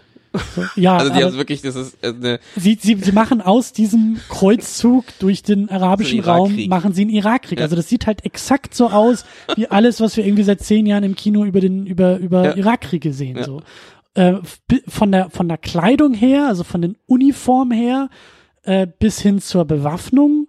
Obwohl sie mit Pfeil und Bogen unterwegs sind, Das gibt's sind aber Maschinen, Maschinenpfeil und Bogen und, und Raketenpfeil und Bogen. Also es sieht halt alles so aus wie modernes Kriegsgerät. Das ist auch so inszeniert. Das Mhm. ist so so ähm, äh, von der Farbgebung her bis zur Kameraführung bis zur Musik. Die ganze Musik erinnert mich an den Soundtrack von von Hans Zimmer aus aus Batman Begins Mhm. und Dark Knight. Und auf eine gewisse Art und Weise, ich, ich finde, also bei so, bei so Filmen, die halt nicht funktionieren und scheitern, ist halt manchmal auch so der schmale Grad davon, man kann aber eine Menge Spaß damit haben. Also gerade vermeintlich schlechte Mhm. Filme können immer noch unfassbar unterhaltsam sein. Mhm. Und also eben auch oft auf so eine unfreiwillige Art und Ja. Weise. Und es gab so ein paar Momente, wo ich das Gefühl hatte, hier blitzt gerade diese unfreiwillige Brillanz und Komik heraus Mhm. auf einer Ebene, die der Film gar nicht erreichen will. Aber selbst das schafft der Film irgendwie für mich dann nicht so Mhm. ganz. Aber diese, diese, und da sind wir beim Design, da sind wir beim, beim, bei den Sets, bei den Kostümen, bei der Inszenierung. Von vorne bis hinten, also ja, er ist konsequent und er zieht einen Stil irgendwie durch. Aber ich gehe überhaupt nicht mit bei diesem Stil, Also bei der Idee dieses ja, ja, Stils. ich glaube, das ist auch schwierig. Also du hast dein, also was ich mich wundere, ist, dass sie nicht gesagt haben, lass uns das über Bord werfen mit, ähm, ich weiß nicht, in welchem Jahr das spielt, 1600, was auch immer. ich glaube, das sagen sie auch gar nicht, sagen nicht. die auch gar nicht. Ähm, das, wieso haben die das nicht über Bord geworfen und gesagt, wir gehen einfach in die Zukunft oder wir gehen irgendwo ganz anders hin? Weil ich glaube, diese Mischung, wie du schon äh, gesagt hast, mit diesem Viertel, Viertel, Viertel oder äh, Ja, ich habe gelesen, ja dass sie bei den Kostümen und bei den Sets, äh, äh, also wirklich ähm, die, die, also die, die Vorgabe oder, oder die Idee hatten oder halt eben so umgesetzt haben, dass alles so aussehen soll. Also zu einem Drittel ist es historisch, Ja. zu einem Drittel ist, entspricht es der Gegenwart und zu einem Drittel ist es futuristisch Mhm. angehaucht. Und das ist ein sehr, sehr abgefahrener Mix der, der Kostüme. Deswegen sag ich ja, also, wenn, wenn du die Augen zusammenkneifst, denkst du in manchen Szenen mit Ben Mendelssohn, du guckst gerade Rogue One. Ja, ja. So, weil er in solchen ähnlichen Mänteln herumläuft wie, wie in einem äh, Star Wars Mhm. Science-Fiction-Film. So. Ähm, Aber wieso haben ich, das habe ich nicht verstanden, wieso haben die es nicht, also nicht, habe ich nicht verstanden, haben sie nicht gemacht, aber die hätten das, glaube ich, auch einfach wirklich sagen können, wir cutten hier und Ja. wir gehen einfach in eine ganz andere Zeit ja. und machen dort unseren Film, Science Fiction Robin Hood, ne? Weil Robin Hood wird so oder so, das dazu kommen wir später wahrscheinlich, aber Robin Hood wird sowieso so oft verfilmt, äh, das ist ja auch vollkommen okay, wenn man sagt, hey, lass uns noch mal probieren, was Neues zu machen, was ja wahrscheinlich hier auch so ein bisschen der Ansatz war, ähm, auch wahrscheinlich auch so ein bisschen die Sehgewohnheiten von heute ein bisschen mitzunehmen, wie du sagtest, äh, Batman als äh, Grundlage, dann Überhaupt ähm, Superhelden. genau, Superhelden, genau, Superheldenfilm. Superheldenfilm, ähm, dann zusätzlich halt irgendwie zu gucken, dass man halt irgendwie diese Action hat, ne, Irakkrieg, ne, Leute mögen gerade das, das sehen halt, ne, Mhm. so, die möchten jetzt nicht irgendwie so ein, so ein, so ein Kampf, ich meine, der Typ ist Pfeil und Bogen, im Nahkampf macht das keinen Sinn und haben die ganze Zeit versucht, irgendwie so entlang zu, zu äh, stricken, dass auch im Nahkampf er gut äh, dastehen kann und kämpfen kann und dass man dann nicht sagt, hey, weg damit, wir, wir gehen einfach in eine andere Richtung und deswegen sind, ist auch okay für uns. Und diese immer noch versuchen, an dieser alten Geschichte dran zu hängen, Mhm. fand ich schade. Also ich glaube, das, das hat dann nicht mehr gepasst. Es geht ja weiter, das Design, mit dem ganzen, dieser, dieser Fantasy-artigen Feuer, Feuerstadt, diese, diese, also diese, diese Mine, die halt Mhm. einfach so, dachte ich auch, jede Szene siehst du irgendwo, auch auf dem Boden irgendwo Feuer hochkommen, wo ich dachte so, was ist denn das für eine Welt? Also wo Mhm. Ja, Worldbuilding ist auch so ein Ding, was dadurch halt ich hatte das sehr Gefühl, das ist irgendwo wird, ja. hier Herr der Ringe, ähm, irgendwie, ne, mit diesen ganzen Feuerdingern. Ich habe nur noch auf den Turm gewartet, mit dem Auge. Und Ja, also da, wo man sich denkt, so, warum? Also das, entweder du machst eine Fantasy-Welt, dann hätte ich jetzt erwartet, dass noch so Elefanten, äh, die, die, in welchem Film war das, ähm, wo diese riesen Elefanten, war das King Arthur? King Arthur war das, wo die auch noch diese riesen Kampfelefanten hatten. Das hast du noch nicht gesehen, ne? nee, King Arthur habe ich nicht gesehen, Das aber der Herr der Ringe hat's ja irgendwie auch. Ja, ja, äh, genau, aber glaub, King Arthur haben das, Krankenhaus, die haben das genau dasselbe. Ich meine, King Arthur, hin oder her, wie gut der Film ist, der ist meiner Empfindung auch nicht so besonders, obwohl man da Guy Ritchies Handschrift sieht und das finde ich, das finde ich cool. Mhm. Aber das ist so ein Film, was ich vorher, ich weiß nicht, ob ich im Vorgespräch gesagt habe, dass ähm, es gibt halt Filme, die so, so Actionfilme ganz oft und so, die sind halt oft super interessant, weil die halt dann eher Spaß machen. Ne? Mhm. Also gar nicht so tiefgründig sind, wollen sie aber auch gar nicht. Das wissen sie auch und wollen sie auch gar nicht. Sonst wäre es ein Thriller vielleicht. Ähm, sondern wollen halt sehr seicht sein und dadurch halt vielleicht, dass man halt sagt, hey, heute könnte ich mir einen Film angucken, ich habe jetzt keinen, ich habe gerade einen langen Arbeitstag gehabt, dann gucke ich mir doch den an halt, ne? Und macht Spaß, ist äh, gut gemacht, sieht gut aus und Punkt. So. Und da ist halt so ein King Arthur, finde ich, schon eher angesiedelt halt. Der ist halt, der sieht sehr gut aus und ähm, schon konsequent insgesamt, was er, was er da zeigt. Und wie gesagt, dann hast du halt einfach Kampfelefanten in einem Ar- Arthur-Film, äh, was irgendwie keinen Sinn macht. Aber äh, da das halt so durchgezogen wird, alles Wenn cool. es in die Welt passt Genau. und irgendwie für sich stimmig Genau, ist. so ja. und das hast du bei Robin Hood eben nicht, weil dort sind einfach so einfach so Set Pieces reingeworfen Mhm. und gesagt, okay, glaubt das einfach, ne? So wie wie gesagt Minenstadt auf der einen Seite, ist aber alles eine Stadt und hast du auf der anderen Seite halt dieses schicke äh, Nobel äh, Nobelviertel, wo er wo, wo die die Reichen wohnen oder weiß ich nicht, wo aber gleichzeitig die Armen auch noch da sind, wenn es zu einer Abstimmung kommt, wo jeder Arme auch mitreden darf scheinbar und sich da reinstellen darf und mitdiskutieren darf, wo man denkt so die beste Szene war am Anfang, wo dann äh, der äh, Mendelssohn, äh, äh, äh, der, der Sheriff rauskommt und sagt, ja, wir müssen jetzt abstimmen für mehr, mehr Abgaben oder was war das? Und dann kommt aus dem, aus die, Rufe aus dem, aus dem Publikum, äh, naja, was ist denn mit, mit Robin? Wollen wir nicht auf Robin warten? Äh, bevor wir diese Abstimmung machen. Und er war dann schon gleich so, oh verdammt, daran habe ich gar nicht gedacht. Und damit war dann das Ganze erledigt und äh, die mussten halt mit ihrer Abstimmung, die nie wieder aufgegriffen wurde, Mhm. danach gab es kein Thema mit dieser Abstimmung, ähm, ja, mussten halt auf ihn warten. Und eigentlich, wie gesagt, die Prämisse von dem Film war ja eigentlich auch ganz cool, wenn du das mit dem, Robin hatte zwei zwei, zwei Gesichter, ne? Er musste, auf einen Seite musste er halt so tun, als ob er der Reiche ist immer noch. Bruce Wayne und Batman. Genau, ja, ja, am Ende ist es ja, ähm, ja, du hast vollkommen recht. Ich geb's auch. Nee, also, ja, stimmt, hast recht, ist es wirklich das. Aber ich fand halt, aber das fand ich eigentlich auch wieder ganz cool. Das war so, wo ich dachte, ja, das, äh, es wird, kann schon spannend werden. Da war so ein Moment, wo ich dachte, das könnte spannend werden, weil er sich da irgendwie, er ist im Zweifel, muss halt irgendwie seine eigene Person halt in, in Frage stellen und muss halt irgendwie sich in die, zu den Reichen stellen. Und auf der anderen Seite hast du halt eben seinen Kampf, um seine Freundin, also seine Frau zurückzukriegen, wo er eben sagen muss, eben, er ist gegen diese Leute halt. Und da hast du halt eine schöne Kluft, die du eigentlich aufbauen hättest können, die halt aber auch immer so, so seicht irgendwie verschwunden ist. Irgendwie. ja, und auch, auch motivisch, thematisch hätte man das halt untermauern können. Ne? Also wenn, wenn wir sagen, es gibt einen Robin Hood Film im Jahr 2018, unabhängig davon, in welcher Zeit er spielt, aber er kommt im Jahr 2018 Mhm. raus, dann muss der doch auch eigentlich viel, viel mehr, weil er in der Gegenwart entsteht, auch über die Gegenwart sprechen. Ja. Und in der Gegenwart ist es so, dass wir halt sehen, wie die Verhältnisse zwischen Arm Ja. und Reich immer weiter auseinandergehen und, und so eine Figur wie Robin Hood eigentlich irgendwie dadurch wieder erstaunlich relevant geworden Mhm. ist oder auch, oder, oder, ähm, nachvollziehbar oder eben auch, ähm, einlädt, Mhm.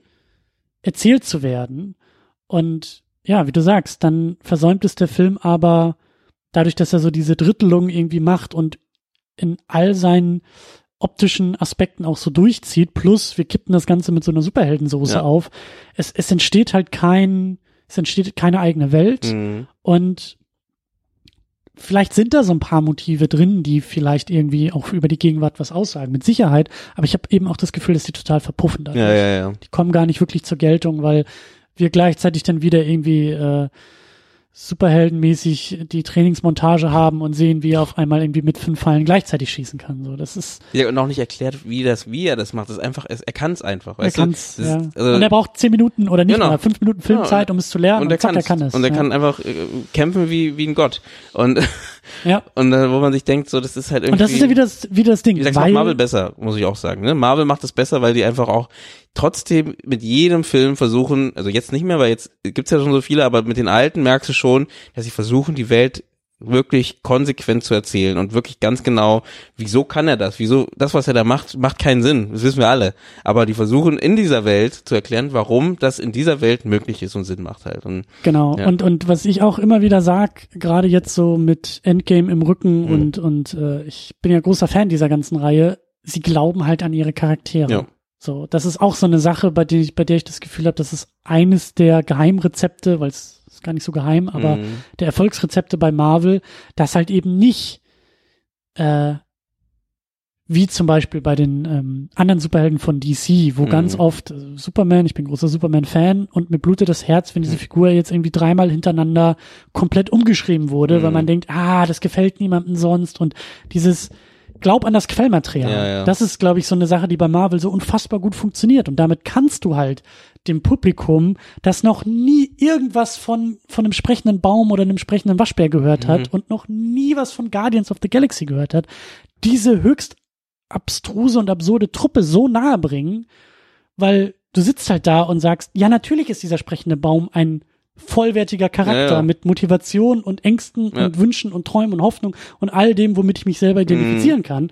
Und der bekommt aber nur irgendwie einen Satz zum Sprechen und es ist immer der gleiche, aber es funktioniert Ja, halt. So, und da sehe ich halt auch so ein bisschen die Problematik bei diesem Robin Hood-Film, dass ich mir auch denke, ja, die, die, die haben vielleicht auch zu viel gebrochen an der Geschichte und an den Figuren. Die haben sich vielleicht auch zu sehr daran aufgehalten, äh, diese, diese, diese Prämisse, die sie am Anfang ja auch laut aussprechen, zu sagen, vergiss alles, was du weißt. Mhm. So. Kannst halt nicht, weil du musst es immer mitdenken, weil Ja. sonst funktioniert der Film nicht. Aber so überhaupt diesen Ansatz zu haben, wir erzählen hier nicht nur die Geschichte neu, sondern wir erzählen sie so radikal anders. Mhm. Und dann denke ich mir auch, ja, aber für wen ist es dann Ja. noch gedacht? Also gut ist, ich gehe jetzt auch nicht davon aus, dass es da draußen die die äh, Milliarden an Robin Hood Fans gibt, die du- sehnsüchtig auf du neuen die Film Robin Hood. Robin Hood Con? Ja, stimmt, die findet fünfmal im Jahr in, in San Francisco statt wahrscheinlich. Millionen von Leuten. Ja. Der Hoodcon. Die, die Hood, ich glaube, sowas wie die Hoodcon gibt's bestimmt, aber da passieren andere Andere Dinge, ja. Aber das, das, das ist so der Punkt. Also, du hast es ja auch erwähnt, so Robin Hood ist eine Sache, die viele kennen. Die, die, die, die, die Figur ist schon präsent. Ja. Aber das heißt ja noch lange nicht, dass die auch, dass es auch viele Fans dieser Mhm. Figur gibt. Und äh, gibt ein tolles Video, was ich eben auch erwähnen wollte, was ich mir auch noch mal vorher angeguckt habe. Äh, ich mag den YouTuber sowieso sehr gerne. Patrick H. Willems heißt der. Der hat, glaube ich, so ähm, äh, Anfang 2018, also noch bevor der Film rauskam, hat er so ein Video-Essay gemacht und King Arthur und Robin Hood Verfilmung mal so ein bisschen genauer analysiert, weil er sich auch gefragt hat, warum, warum werden diese Filme eigentlich gemacht? Mhm. So, und wie werden sie gemacht und wie erfolgreich waren sie eigentlich so in den letzten Jahrzehnten und äh, was sind da so die Probleme vielleicht auch dieser Mhm. Filme? Und da kommt eben auch der Gedanke her. So, erstmal gibt es kein Fandom, auf das du aufbauen kannst, wie bei den ganzen Superhelden Mhm. ähm, oder bei Star Wars oder anderen äh, popkulturellen Bereichen. So, da hast du halt schon mal eine Schwierigkeit. Und dann, und das fand ich auch einen sehr interessanten Gedanken, wenn du halt so etwas wie Batman, also wir nehmen jetzt wieder dieses Beispiel, aber Batman Begins hat's ja gut äh, gezeigt. Mhm. Dieses, diesen Neuansatz, Stichwort Reboot, also eine äh, Reihe, eine Figur, eine Erzählung, eine Welt, was auch immer, ähm, auf Null zu setzen, komplett neu aufzubauen, neu zu begründen, neu zu erklären, neu aufzuziehen. Mhm. Das ist ja eigentlich das, was ein Reboot machen Ja. will. Und er hat zum Beispiel in seinem Video-Essay gesagt, das funktioniert bei Batman deshalb so gut, weil wir alle, ähm, im Grunde genommen, egal welches Alter, wir alle haben schon ein, ein, ein, ein Bild im Kopf Mhm. oder die Wahrscheinlichkeit ist eben auch sehr, sehr hoch. Wir kennen den letzten Film schon, Ja, weil ja. der fünf Jahre alt ist, Mhm. zehn Jahre alt ist oder so. Den haben wir vielleicht im Kino. Also es gibt einen Referenzpunkt. Und von diesem Referenzpunkt aus gibt's dann das Reboot, was sagt, na so wie der sind wir halt nicht mehr, Mhm. sondern wir sind eben anders. Wir lösen uns davon, wir, wir, wir distanzieren uns Ja, davon ja, und ja. wir arbeiten mit diesem Vorwissen, was du vielleicht hast. Mhm. So. Das kann so ein Film wie Robin Hood kaum machen. Also das ist zwar ein Reboot, Mhm. das versucht genau das, was ein Reboot macht, aber es gibt nicht diesen kanonischen Referenzpunkt, bei dem wir alle sagen, ah, vor fünf Jahren der Robin Hood, der war aber noch so, der hatte Mhm. noch die grünen Strumpfhosen an. Jetzt kommt der neue in den blauen Strumpfhosen. Ah, ich verstehe, das ist ein Unterschied. Mhm. So, das, das, äh, Ist Das können ein- diese Filme. Ja, definitiv. Und ich glaube auch Robin, Robin Hood, also weil du vorher von Zielgruppe geredet hast, Robin Hood ist, glaube ich, deswegen hat der Kevin Costner Robin Hood ganz gut funktioniert, weil der halt auch, glaube ich, eher ein Liebesfilm war. Ne? Also es war mehr so ein äh, Romantic äh, Ja. Adventure, Romantic, so eine Mischung, so in diese Richtung, mehr als als ein Actionfilm. Ne? Und also ich glaube, der hat viele Frauen abgeholt, erst recht mit dem Hauptdarsteller damals, Kevin Costner, seine Hochzeit, äh, hm. Frauenmagnet oder Frauenheld, ne, Frauenheld nicht, Frauenmagnet, ähm, und äh, das ist eine ganz andere Herangehensweise gewesen. Die haben ganz klar gesehen, okay, wir machen einen Film für Frauen. Ähm, und der ist dann da auch eingeschlagen. Der hier ist jetzt einfach vielleicht eher, wie du sagtest, ne, für die Superhelden-Fans oder wie auch immer. Aber dann fragt man sich auch, wieso, weil dafür ist es nicht originell genug, Nummer eins, wie du schon gesagt hast, und Nummer zwei ist aber auch, wir haben einfach Robin Hood nicht so im Kopf. Also Robin Hood ist nicht für uns ein Superheld. Also das war er ja auch noch nie. Und Ja. dann musstest du jetzt das aufbauen. Hatten die ja vielleicht auch vor, ne, mit Beginns jetzt und ja, wollten wahrscheinlich daraus eine Reihe machen, aber The Dark Hood als Dark, die Fortsetzung.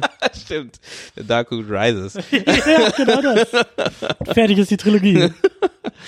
Genau, nee, aber das ist halt so die, die Frage, und ich, ich wird bestimmt so gewesen sein. Ich meine, die, Univers, die Universen wollen ja alle. äh, Und es hört sich jetzt gerade so ein bisschen auf, habe ich das Gefühl, weil viele gescheitert sind. Mhm. Ne? Ich meine, die wollten ja, hast du letzte vorher auch gesagt, Mumie, Mumie, da wollten sie ja auch diese, diese Monster Wars machen, Mhm. ne? Wo die, was eigentlich, fand ich eigentlich auch ganz interessant, ganz ehrlich gesagt. Ähm, weil Ich bin sehr interessiert an diesem King Kong Godzilla Universum. Genau. Das gibt's ja noch so Das zaghaft. ist immer noch im, ja, ich weiß aber nicht, ob das funktioniert, ob das passiert, weil die wollten ne, und haben ja versucht, ich meine, bei King Kong hast du ja in dem Abspann die, ne, die Ja. Anlehnungen an so die, die ganzen anderen Monster gesehen.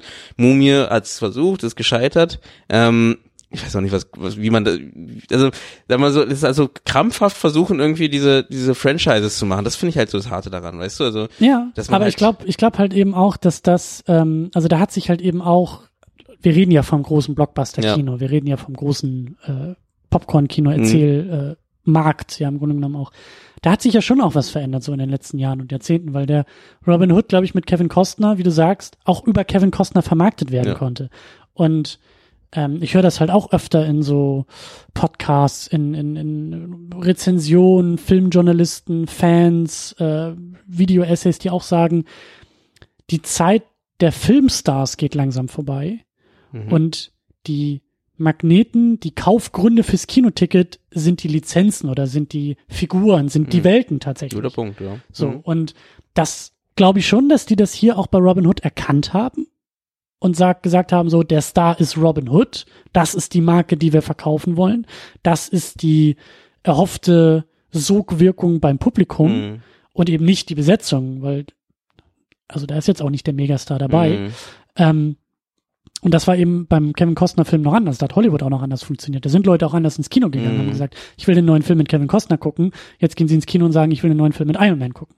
Mhm. Oder mit Superman ja, oder ja, mit ja. Batman. Mhm. Und ähm, ja, und das, ich glaube, das war auch der Versuch hier so bei, bei Robin Hood so zu arbeiten, aber da ist halt eben auch das Problem, dass Robin Hood zwar ein, ein, ein, ein, ein bekannter Stoff ist vielleicht oder eine bekannte Figur, aber eben kein, kein, kein Magnet ist, kein Ja. Fandom hat. Hat so. es nicht mehr zumindest oder nicht, nicht mehr so ein, ja, es ist halt kein Comic, ne?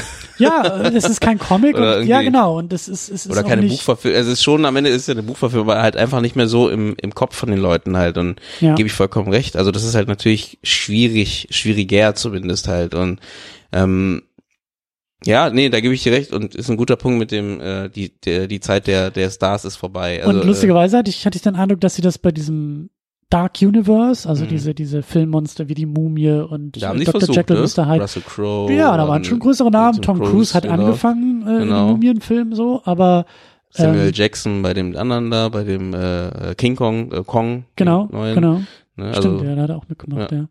ja. aber das war halt eben dann auch Tom so das. Ding, dass äh, das, das zeigt sich ja auch und ich, ich muss viel immer noch über Marvel nachdenken. So, habe das zweite Mal Endgame jetzt im Kino geguckt, die, der dritte Kinobesuch steht auch noch an. so viele Leute gucken so, ich habe noch nicht gesehen, deswegen aufpassen, was du sagst. Okay, ähm, kein aber Spoiler. ähm, ich hänge auch ein bisschen hinterher, muss ich sagen. Ähm, aber, also was jetzt Marvel-Filme angeht, Hm. nicht schlimm. Ich habe, glaube ich, zwei, drei Filme nicht gesehen, aber ähm, ich hänge da ein bisschen hinterher. Ähm, was wollte ich denn sagen? Ich wollte nur sagen, keinen Spoiler bitte. Ich glaube, das war alles. Keine Sorge. Äh, weil mein Punkt, auf den ich hinaus will, ist, Alle sterben. nee, aber ähm, äh, wenn man halt eben mal so auf die Reihe guckt, ähm, ist da halt eben auch der Schlüssel, dass kein ähm, Marvel Cinematic Universe versprochen wurde. Hm. Es wurde erhofft. Samuel L. Jackson im Ja, ersten genau. Iron Man so du, ja. war Mhm. am Ende der Credits da mit äh, Zwinker, Zwinker, Mhm. so die Fans wissen, was es heißt. Mhm. Und ja, man hat vor, den Avengers zu machen. Und das ist das erste Ziel gewesen.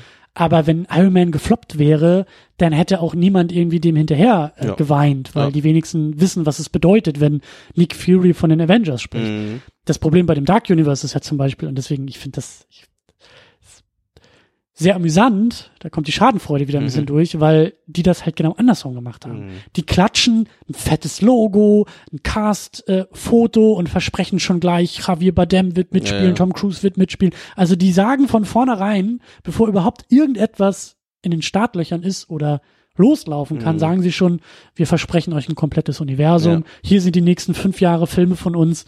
Ja, der erste Film Nee, aber es ist, es ist eine schlaue Herangehensweise, weil die Hoffnung war oder ist, ähm, dass halt die Leute, weil sie halt Franchises nicht gewöhnt sind, aber schon kennen durch eben Marvel, dass sie halt sagen, dann, auch wenn dieser Film nicht so perfekt ist, nehme ich mir, nehme ich das an, weil ähm, ich gucke mir an, weil ich weiß, es kommen ja noch fünf andere mit anderen Star, Star-Sachen, nicht Stars, sondern mit anderen Charakteren, die ich sowieso schon interessant finde. Mit anderen Figuren, und, ja. und, und habe dann Lust, mich da zu involvieren, auch wenn ich den Film jetzt nicht geil finde, aber ich weiß, im nächsten Jahr oder in den nächsten zwei Jahren kommt dann Mumie, die Mumie nochmal.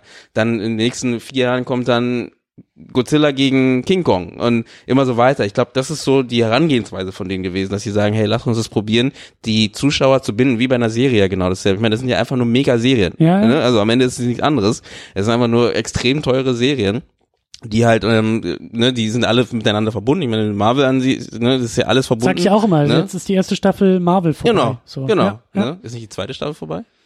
Jetzt? ja ich würde sagen, ja, zwei, Weil kann man auch drüber streiten oder Okay, drei oder so. Ich sage immer, es ist eine jetzt. Wir Okay. haben so mit, mit, wir haben 22 Filme, das ist eine gute Staffel. So, Stimmt. Network Television mäßig. Stimmt. Ähm, Stimmt, ja. Nee, also genau das und deswegen ist es, glaube ich, so war die Berechnung zumindest dabei und sie ist halt nicht aufgegangen, Ja. ähm, weil die Leute eben nicht so dran hingen halt und einfach auch ist es auch vielleicht schwierig, weil da einfach, es gibt halt auch viel und Marvel macht es auch wirklich gut und haben einfach, sie sind halt die Vorreiter, was das angeht, in diesem großen Stil. Und ist wie immer, das heißt, die anderen versuchen halt nachzurücken. Marvel. Verstehe ich auch voll. Ne, genau, Marvel wird halt auch irgendwann, glaube ich, schon also alle sind verwundert, wie, wie lange das schon geht und dass es immer noch einer, einer drauf geht halt. Ähm, mhm. Aber ich denke, es ist immer, das ist in der Filmgeschichte schon immer so gewesen, dass es immer so einen Wechsel Klar. gibt zwischen äh, Studioproduktion, ähm, das hatten wir bei Robin Hood, wollte ich jetzt auch noch dazu sagen, das ist, da merkst du ganz klar, dass Robin Hood eine Studioproduktion ist und nicht eine, eine Regisseurenproduktion, ne, eine Idee von einem Regisseur, der zum ja. Studio geht und sagt, ich brauche Geld dafür, um das zu machen. Dann kommt meistens, es gibt, gibt auch ganz viele Filme, die trotzdem schief laufen, aber sind aus ganz anderen Gründen schief, laufen die schief und nicht, weil das, was wir gerade angesprochen haben, so schlecht läuft. Und ähm, diese, diese Herangehensweise, dass die Studios entscheiden, ähm, hat sich über die Jahre jetzt wieder entwickelt. Es gab ja immer in den 70ern gab es wieder diesen schönen Schwung, mhm. der 60er, 70er, wo dann halt die neuen, die neue Hollywood haben, ne? Steven Spielberg, George, George Lucas und Co., die alle da neu, die hatten einfach, die Studios haben versucht zu vertrauen und haben gesagt, hey, ihr seid äh, kreativ, macht mal. Wir geben euch einfach Kohle dafür, einfach mhm. in Anführungsstrichen, aber wir geben euch Kohle dafür und ihr setzt um und, ne, und haben einfach gemerkt, geil, die Namen ziehen. So, und dann kam, man sagt, äh, was oft gesagt wird, ist äh, Michael Cimino, ähm, ist dann meistens wird genannt wegen ähm, Heaven's Gate, ähm, der halt e, auch genauso, die haben extrem viel Kohle gegeben, ähm, den umzusetzen. Kann man mit mehr, wir brauchen ein bisschen mehr, um, da, um das und das zu machen. Und das ist so extrem gefloppt halt. Wo dann die Studios wieder gesagt haben, es ist nicht so gut, die, die äh, so Stars nach vorne zu schieben, Regie-Stars nach vorne zu schieben, zu sagen, mach mal, es wird schon cool, sondern wir müssen mehr entscheiden. Und in dieser Phase befinden wir uns jetzt noch, wo die, die Studios entscheiden, wie die Filme auszusehen haben. Weil ist ja auch vollkommen, aber auch vollkommen verständlich, wenn halt ein Film, wie viel hat der gekostet, der Robin Hood, 100 Millionen? 100 Millionen ne? habe ich gelesen. Also der, was ja noch harmlos ist. Was ja noch harmlos ist, ne? Wenn du guckst, was, und ich meine, jetzt 100 Millionen sind die Produktionskosten, das heißt, plus Marketing und Co. bist du bei 200 Millionen, gut, bei denen, vielleicht haben die selber kein Vertrauen mehr drin, dann sind bei 150 Millionen, was auch immer. Aber grundsätzlich gesehen, ist es halt extrem viel Kohle, was du da reinstellst, Studio. Ja. Und wenn du aus der Studiosicht das machst, natürlich gehst du dann keine krassen Risiken ein, weil du halt einfach vorsichtig bist und äh, musst du ja auch. Ne? Du hast einen Stab, den du irgendwie bedienen oder bezahlen musst und ähm, klar, wenn du als Regisseur rangehst, gehst du ganz anders ran halt. Und wir sind gerade in dieser Zeit, wo wir einfach, glaube ich, da ähm, ja, wir, sind halt in diesem Kreis und diesem Produzentenkreis gerade, der, der halt einfach produziert. Und wir als Regisseure sind da eher Dienstleister und äh, unterstützen dabei, dass das gut ist. Also, wie gesagt, es gibt die Namen, die es noch können. Ridley Scott, der macht noch, was er möchte. Das ist Spielberg macht noch, was er möchte. Ähm, also in Anführungsstrichen. Ich meine, mhm, James, James mhm. Cameron zum Beispiel merkt man ja auch schon, der ist ja auch ein bisschen gestrauchelt mit mit äh, Alita richtig? Nee. Hm, da hat er, glaube ich, produziert. Genau, also, genau, da hat er mhm. produziert. Äh, Rodriguez hat ja Regie geführt mhm. und ähm, aber auch nicht, nicht, hat nicht geklappt. Auch wieder so ein, so ein, so ein neues Projekt, so eine äh, neue Franchise, die entstehen hätte können. Und es endet ja auch so, dass es eine Franchise sein könnte. Ähm, und da merkst du schon, dass auch die Großen so ein bisschen straucheln langsam, was jetzt das angeht. Aber trotzdem die so als so als Regisseur große Namen, die jetzt gerade neu entstehen, merkt man kaum es ist meistens eher eben bei den Blockbustern halt in dem Fall. Guter Punkt, ja, guter ja. Punkt. Da habe ich, da habe ich so auch noch gar nicht drüber nachgedacht, was das halt auch für ähm, die Filmbranche und für Filmschaffende heißt. Ja. Also gerade für Regisseure. Es gibt ganz viele, die halt nach, nach von Amerika lustigerweise nach Deutschland oder nach Europa ziehen, mhm. ähm, weil einfach die das Gefühl haben, wenn du jetzt noch nicht so ein großer Name bist, wie gesagt, dann hast du ist alles gut grundsätzlich. Aber sonst bist du halt da so ein bisschen am Straucheln, weil du halt nicht deine eigenen, also viele, es gibt ein paar, A24 macht viele, viele mhm, Sachen, stimmt. aber ähm, viele halt eben nicht diese kleinen Indie-Sachen oder diese interessanten neuen Projekte. Ich meine, theoretisch ist George Lucas Star Wars auch ein Indie-Projekt Ja, gewesen, ja, klar, ja, ja, ne? absolut, ja, ne? ja. Und ja. er hat einfach diesen geilen Film und am Ende auch noch diesen super Deal gemacht mit, dass er nur, das, er möchte kaum Geld haben, möchte aber die Franchise, er möchte das Geld für die Spielzeuge haben. Ja, perfekter Schachzug. Ähm, ja. ähm, ja, aber das, ja, Du wolltest was sagen. Ich ja, ich wollte ähm, genau das mal so ein bisschen durchspielen, also wie es wie es halt so ähm, für Filmschaffende aussieht, weil du hast ähm, hast hast auch schon darüber gesprochen so ähm, Serien sind ein ganz guter Talentpool. Hm. Ähm, sieht man auch oft dann eben äh, in, in, in, in aktuellen zeitgenössischen Hollywood-Vitas äh, und IMDb-Einträgen, so wie bei den Rousseau-Brüdern, hm. paar Folgen produziert, vielleicht irgendwie nicht nur bei einer Serie, sondern zwei, drei, vier, fünf Serien oder sowas.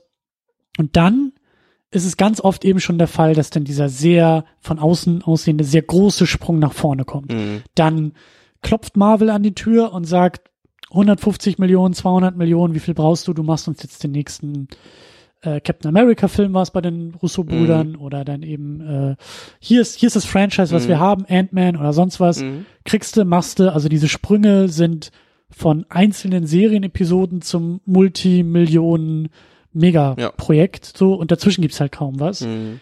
Ähm, dann gibt's viele, die, glaube ich, auch noch eher im Serienbereich bleiben und mit der Serie auch noch groß werden. Also sind teilweise auch eher Mhm. Showrunner oder Mhm. so, die sich darüber profilieren. Mhm. Ähm, aber es fehlt halt eben, weil es ja auch generell in Hollywood fehlt, also diese mittleren Budgets fehlen. Ne? Also die, die Filme, die dann halt irgendwie 50, 50 Millionen Millionen kosten kosten, und mhm. vielleicht nur 200 Millionen einspielen Mhm. müssten, so. Ja, die gibt's nur im Horrorbereich, ne? Also die gibt's noch im Horrorbereich. Blumhouse macht da ganz stimmt. viel in diese Richtung, ähm, weil dort sind die einfach auch sicher, dass es halt, äh, also der Horrorbereich hat sich ja so ein bisschen etabliert in der Szene, dass sie, du zahlst in der Regel wenig äh, oder weniger ähm, und äh, kriegst, wenn alles gut geht, Bla hier Blair Witch Project ist eines der besten Beispiele dafür. Große haben- Rendite, ja. Ja, ne? kaum, Ja. kaum Geldeinsatz, viel Geld zurück halt, ne? Und, Erinnert mich auch gerade an den Regisseur von Shazam. Mhm. Bei dem war es ja ähnlich. Der hatte ja, glaube ich, der hat den Kurzfilm Lights Out, Mhm. hat einen Langfilm draus gemacht, der war auch nicht besonders teuer und Mhm. jetzt aber mit Shazam auch irgendwie Jetzt 100 ist er Millionen. ganz groß drin, genau. Genau, Ganz so, genau. Und ja. da Shazam, glaube ich, ganz gut angekommen ist, glaube ich, hat für ihn hat's funktioniert, grundsätzlich gesehen. Ja, Ähm, stimmt, der hat auch relativ schnell, der hat auch, glaube ich, ganz viel auf YouTube gemacht, den kann man ganz gut verfolgen auf YouTube. ja, ja. Ähm, nee, genau, und das ist halt so, äh, dieser große Sprung, ich, deswegen meine ich ja vorher, das ist halt auch für, glaube ich, man muss natürlich auch die Menschen dahinter sehen, Hm. es ist schon krass, ne? Also was für eine Verantwortung einfach auf dich, auf dir dann lastet halt, ne? Ja. Ne? Wenn du halt erstmal Kurzfilme machst, die du deine Ideen und du versuchst äh, ähm, zu kämpfen dafür, dass du die Gelder zusammenkriegst und kriegst die vielleicht sogar noch zusammen und hast sie dann und dann kommt plötzlich halt äh, die Situation, dass du einfach mal so und so viel Millionen Euro hatte ich, ich hatte es noch nicht, ich hatte es aber schon mal in dem Fall, dass ich ähm, für den Langfilm, in dem wir noch arbeiten, ähm, äh, nach Estland geflogen bin und äh, dort mit einer Produktionsfirma zusammengearbeitet habe daran und auch da schon habe ich schon gemerkt, so es ist schon so Das ist eine andere Liga. Genau, ganz andere Liga, weil einfach du spielst ja mit anderen Leuten und mit anderen mit anderen Budgets und da musst du erstmal selber mit klarkommen halt. Und das meine ich, in so einer Situation denkt man sich auch so, was kann ich sagen, was bis wie, wie weit kann ich gehen und äh, wo, wo kann ich reinreden und sagen, hey, wie gesagt, theoretisch kannst du alles machen. Das ist natürlich, man sollte sich nicht eingeschränkt fühlen. Aber wie gesagt, man darf den Menschen nicht dahinter vergessen, der Ja. dann trotzdem zweifelt und kurz überlegt, kann ich das sagen oder komme ich doof an, wenn ich jetzt hier irgendwie das noch nicht kenne? Weil einfach die einfach vielleicht ein bisschen mehr Wissen haben als du oder ähm, soll ich einfach bei meiner meiner Idee bleiben halt und wie gesagt Film ist ja immer beides, es ist Kunst und Produkt, das darf man nicht vergessen, ganz oft erst recht bei so Mainstream-Sachen, Mhm. ähm, wo es dann nicht nur darum geht, okay, du machst deine, wenn es jetzt, wenn die dich einkaufen als Künstler, ist eine andere Geschichte, weil dann sagen die, okay, mach was du willst. Äh, wir wissen, dass es gut wird, so eine Art, weil wir kaufen deine Kunst, dich als Künstler. Das war das, was, was ich vorher meinte mit George Lucas und Co. in der Zeit. Mhm. Steven Spielberg. Ähm, aber das ist jetzt oft, so wie ich es mitbekommen habe, anders halt. Das ist halt eher eben ähm, Wie du sagst, wir, wir, wir brauchen einen Handwerker, Genau. dem wir mal sagen können, Genau, wir was wissen, da eigentlich was, genau, genau. Und dann Ja. wissen wir, okay, wenn, wenn du fertig bist, können wir noch sagen, okay, wir würden jetzt hier und hier noch was wegmachen und so. Du stellst dich jetzt auch nicht dazwischen und sagst, hey, nee, das ist Mhm. meine Vision, das ist mein Film, mein Buch. Und deswegen möchte ich das genau so haben halt. Das kannst du dann auch nicht sagen, weil das ist halt natürlich nicht so. Ne? Das Drehbuch von, von was auch immer, Captain America wurde von so und so vielen Leuten geschrieben. Ähm, du kommst als Regisseur relativ spät sogar dazu Ja. in, in dem Fall und bist dann einfach ein Teil von der ganzen Maschinerie. Ein Plus- wichtiger Teil, aber Plus, Teil. ich weiß gar nicht, wie es hier aussah, aber es gibt dann ja auch eben die, die, die großen Computermaterialschlachten, wo teilweise ganze Szenen einfach vom Supervisor der Computerabteilung Ja. einfach gemacht Ja, werden. ja. So, der, der, der liefert dann, dann steht im Drehbuch halt fette Action-Szenen Mhm. und alles explodiert. Und der Regisseur, der Hauptregisseur, nickt vielleicht dann die fertigen Szenen Ja. ab, die aus dem Computer kommen und sagt, ja, hätte ich auch so gemacht. So.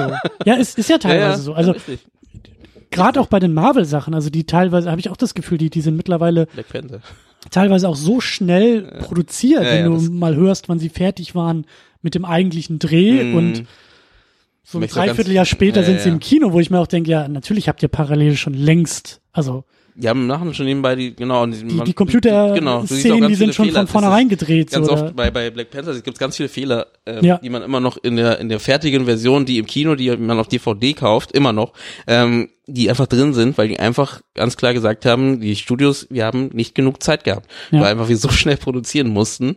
Und da gebe ich dir vollkommen recht, da ist der Regisseur, wie gesagt, ein Teil davon, aber du bist nicht, also da kann man sich den Regisseur nicht so vorstellen, wie man sich das sonst vorstellt, als ne, so ein so ein Steven Spielberg, der am Set ist und ähm, alles entscheidet oder so ein so ein äh, Quentin Tarantino. Wie gesagt, es gibt diese hm. diese hm. Namen, also hm. jetzt, ich rede, wir reden jetzt immer noch vom Mainstream, also bei bei so Indie-Sachen. Ich wollte gerade sagen, wo, aber wo wo sind die Leute im Indie-Bereich? Also die sind ja, sind, sind sie denn tatsächlich eher in Serien unterwegs? Das gibt's auch, aber ich, also Indie-Bereich, es gibt, es gibt ja diesen ganz, ich meine, sowas wie Arthouse zum Beispiel gibt's auch ganz stark, zum Beispiel den, mhm. ähm, ist halt kein Mainstream, deswegen fällt der nicht so auf, ne, aber ähm, die leben auch gut davon, ne, also es klar, genau, klar, aber ich frage mich halt, wo so die, die, die. Man sieht die nur nicht so, weil die halt einfach nicht so groß sind in dem Mainstream-Bereich, aber. Aber so, so im Genre-Bereich meine ich.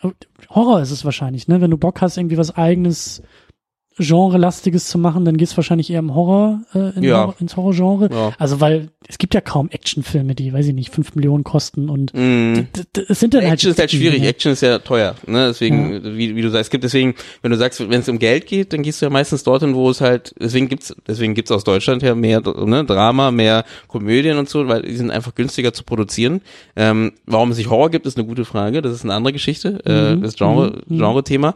Ähm, aber klar, sowas sowas wie so ein Science-Fiction-Film etc., das sind einfach Budgets. Ähm, ich meine, da ich, eigentlich aus Europa gibt's eigentlich nur ähm, Eurocorp, ne, von von von Luc Besson. Mhm. Äh, der macht da so ein bisschen was nach Fünfte Element, dann hat er jetzt äh, äh, Valerian gemacht. Ähm, ne, der versucht so ein bisschen in diese Richtung, aber ansonsten jetzt im großen Stil siehst du ganz ganz wenig. Also Science Fiction, wirklich Science Fiction, jetzt nicht äh, zwei Jahre in die Zukunft, sondern schon ein bisschen größer gemacht halt. Und mhm. ja, es ist schwierig aber ich glaube, am Ende ist mein Punkt, und das versuche versuch ich zumindest auf meine Sachen zu äh, gehen, ist halt kreativ sein, ne? Und mit den Möglichkeiten, die man hat, halt so viel rausholen, was geht. Und ähm, ja, aber man muss auch dazu sagen, durch, durch sowas wie eben Avengers und so, ist die Messlatte auch auf jeden Fall extrem hoch bei den Zuschauern. Weißt du, das heißt. Die Erwartungshaltung. Ja, genau. Ja, ja, das heißt, Fall, wenn klar, du natürlich jetzt so, ein, so einen günstigen deutschen Film siehst, dann hast du manchmal vielleicht das Gefühl, Puh, also der sieht nicht so geil aus wie so ein Avengers, wenn es jetzt ein Science Fiction sein soll, ne, so eine Art. Und da muss man aber auch wieder hier, deswegen mal kreativ sein, weißt du, dann guckst du was wie Children of Man an, was ähm, auch Zukunft ist, relativ weit sogar, ähm, qualitativ aber auch super interessant ist und sehr durch die Story halt punktet. Mhm. Und ja, wir haben uns ein bisschen weit weg äh, bewegt, ne? Von, von Robin Hood fällt mir gerade ein. Ja, aber ich will, ich will auch langsam den Bogen wieder zurück, ja. äh, mach den Bogen. Jetzt hab ich's auch erst ja, verstanden. sehr gut. Äh, den arabischen Bogen oder den englischen Bogen? Den äh, englischen Bogen. den mit drei Pfeilen pro Sekunde oder so ähnlich. Der andere äh, hat jetzt 20 Pfeile pro Sekunde. Ja, also ich, ich bin noch nicht so gut dabei. Ich muss noch bei Little John trainieren, glaube ich. Ja. Ähm, aber weil das ja auch so, so ähm, also wir sind schon mitten in der Diskussion, aber wir wollten ja eben auch so ein bisschen mm. über Hollywood und Remake und ich glaube, ich glaube, die Diskussion hat sich in eine ganz andere Richtung entwickelt, als ich ursprünglich dachte.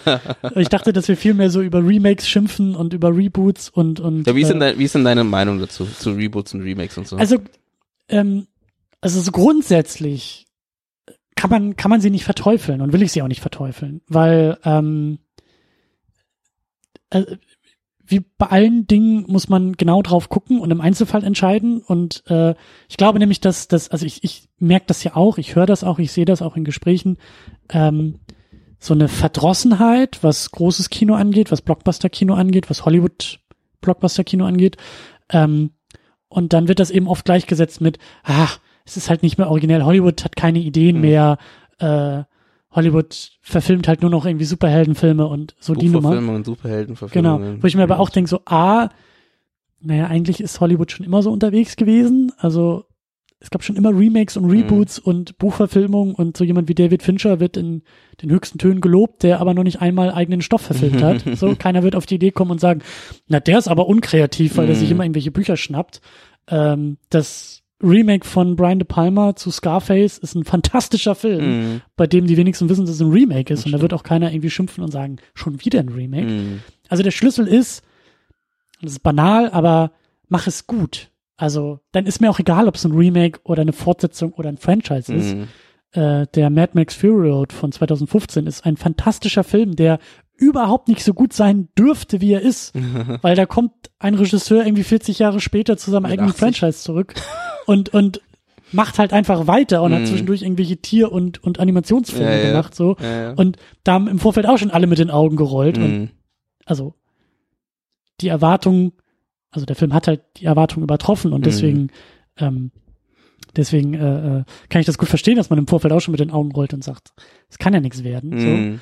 Aber das ist so der Punkt. Ich glaube, das Problem ist, klar, Trends gehen hin zu Superhelden, Trends gehen hin zu Franchises, die Budgets explodieren immer weiter. Entweder sie kosten irgendwie nur eine Million und sind super billig dadurch oder kosten 100.000 Millionen und müssen hier Cameron mit seinem Avatar und so. Also es, auch da geht die Schere zwischen, Ja. zwischen Indie und Groß äh, immer weiter Ganz auseinander. Ja.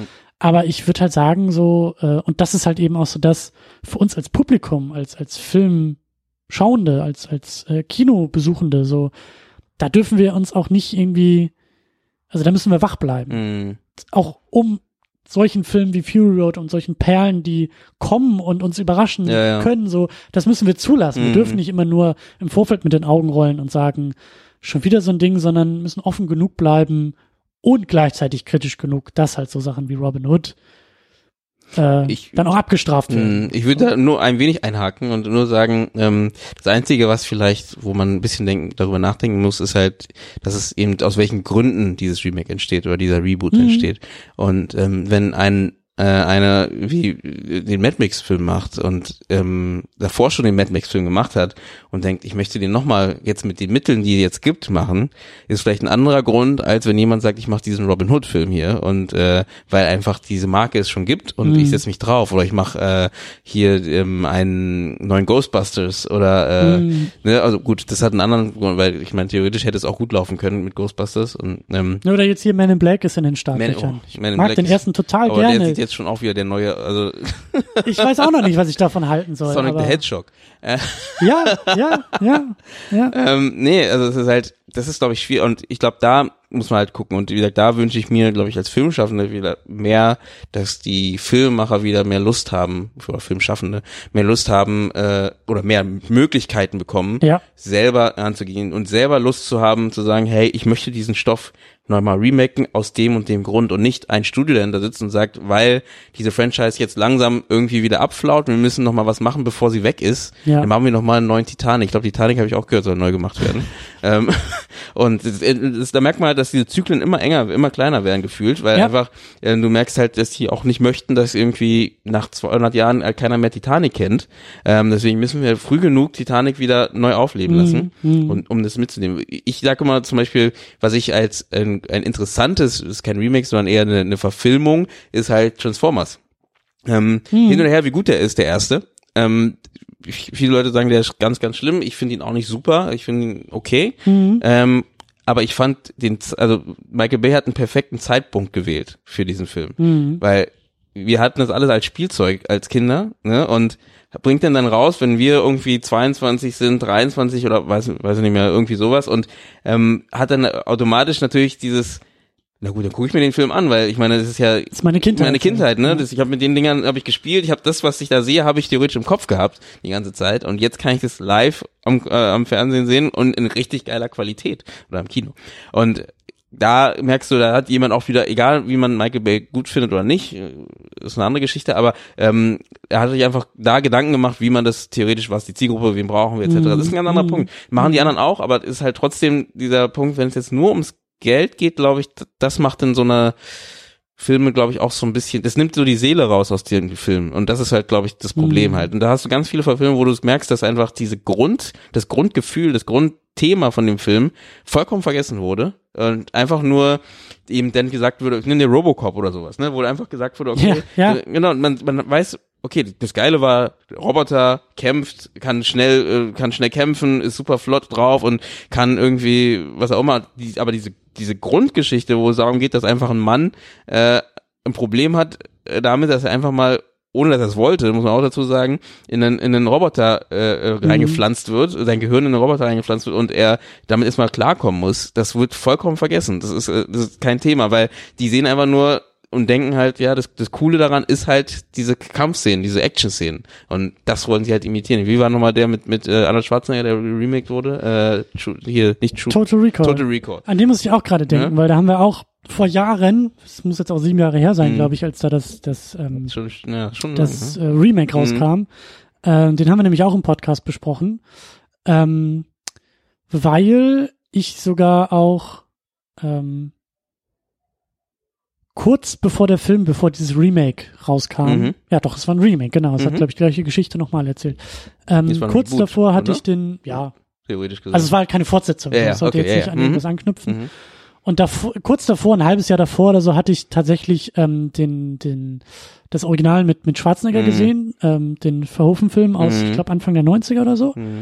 Und äh, fand den, fand den gut, aber hab schon beim Schauen des Filmes mir überlegt, boah, krass, also der ist schon sehr stark auch Kind seiner Zeit. Mhm. Ähm, und ich habe mich schon gefragt, wie könnte man das noch anders adaptieren? Also wie würde da eine zeitgenössische Version aussehen? Und vor allen Dingen mit der Besetzung von Schwarzenegger legst du halt schauspielerisch und in der Inszenierung natürlich einen deutlichen Schwerpunkt. Mhm. Dann Verhoeven mit seinem ganz eigenen, sehr ironischen Stil. Mhm. Das heißt, die Mischung dieser beiden ergibt schon mal einen, einen sehr deutlichen Stempel, Mhm. den der Film hat. Und ich habe so, ich habe das, ich habe quasi das, das Material da drin gesehen, das eben auch einen anderen Stempel hätte bekommen Mhm. können.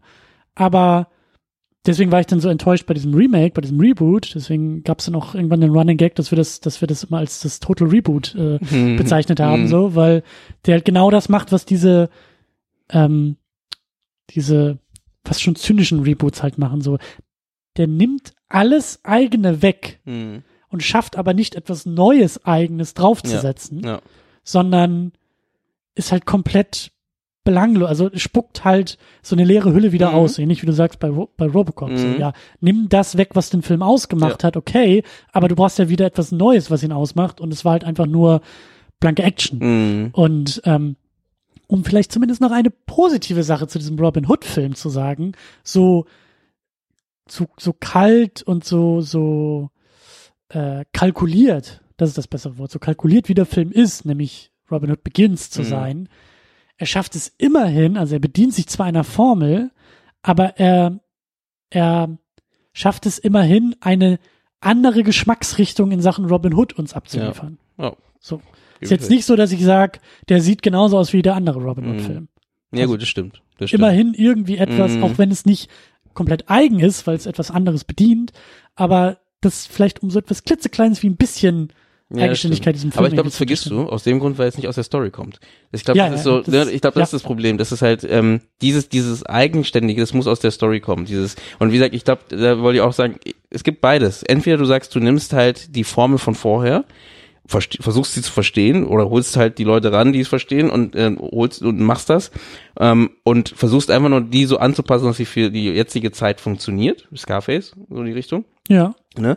Ähm, oder du, wie du sagst, du nimmst halt die alte, die Grundidee raus und packst da was Neues rein halt. Das kannst du auch machen. Aber dann ist auch wieder die Frage, wieso brauchst du, dann nutzt du eigentlich nur noch den Namen äh, von der von der Marke theoretisch gesehen. Und das musst du ja eigentlich dann auch gar nicht. Also deswegen finde ich halt vollkommen legitim zu sagen, ich, ich meine, theoretisch hat Mad Max ist ja auch so gemacht wie du das zweite, ne, dass du halt gesagt Mhm. hast, theoretisch ist ja nichts vom Alten drin, also Mhm. außer dass eben es in dem Setting stattfindet, aber was die Geschichte angeht, äh, von dem Charakter etc., gut, der ähnliche, aber das haben wir gar nicht mitbekommen, ne, weil es ging ja mehr um Furiosa als um um um äh, als um Max. Max, also Matt wollte ich sagen. als Matt, ja. Freunde dürfen ihn auch Max nennen, ja. Ich dachte, der Nachname ist Max, Matt Max. Hallo, mein Name ist Max, Mad Max. Ähm, genau, deswegen er hat's ja sogar genauso gemacht, wie du sagst. Aber ich glaube, das ist noch was anderes, wenn der Hauptregisseur das macht und Ja. äh, hat ein ganz anderes Feeling dafür. hat. Und deswegen meine ich, ich glaube, Reboots und äh, Sequels und was auch immer, alles, wie, wie du sagst, alles gut. Und wir hatten kurz davor gesagt, ne, ich meine, Theater lebt davon. Ne? Die, Ja. Ich meine, wie viele neue Theaterstücke gibt es? Aber wie viele Reboots gibt es? Ne? Also oder oder oder neue Aufführungen. Zeitlose Stoffe. Genau. Ja. Das finde ich halt auch, das, das, sage ich halt immer, wenn ich über Superhelden spreche, ähm, das sind halt Mythen mittlerweile. Mhm. Also Mythen im Sinne von, das sind Geschichten, die halt immer wieder neu erzählt Ja, werden. Guck genau. dir die Comics an, es gibt irgendwie 85 Jahre Publikationsgeschichte Superman, da ist halt nicht, also da kommt die Frage, hm, ich möchte Superman lesen, wo fange ich denn da an? Dann ist immer die Gegenfrage, ja, welchen willst du denn lesen? Also, ne, die Ja, ja. Variante, die Variante, modern, alt, zeitgenössisch, mit dem Schwerpunkt, mit dem Schwerpunkt, Mhm. dann tausend Elseworlds-Geschichten, Superman bei den Sowjets, gibt's alles. Mhm. So. Und es gibt auch nicht den einen Startpunkt, der sich durchzieht. Es gibt 20.000 Reboots innerhalb dieser ganzen äh, Geschichte, so.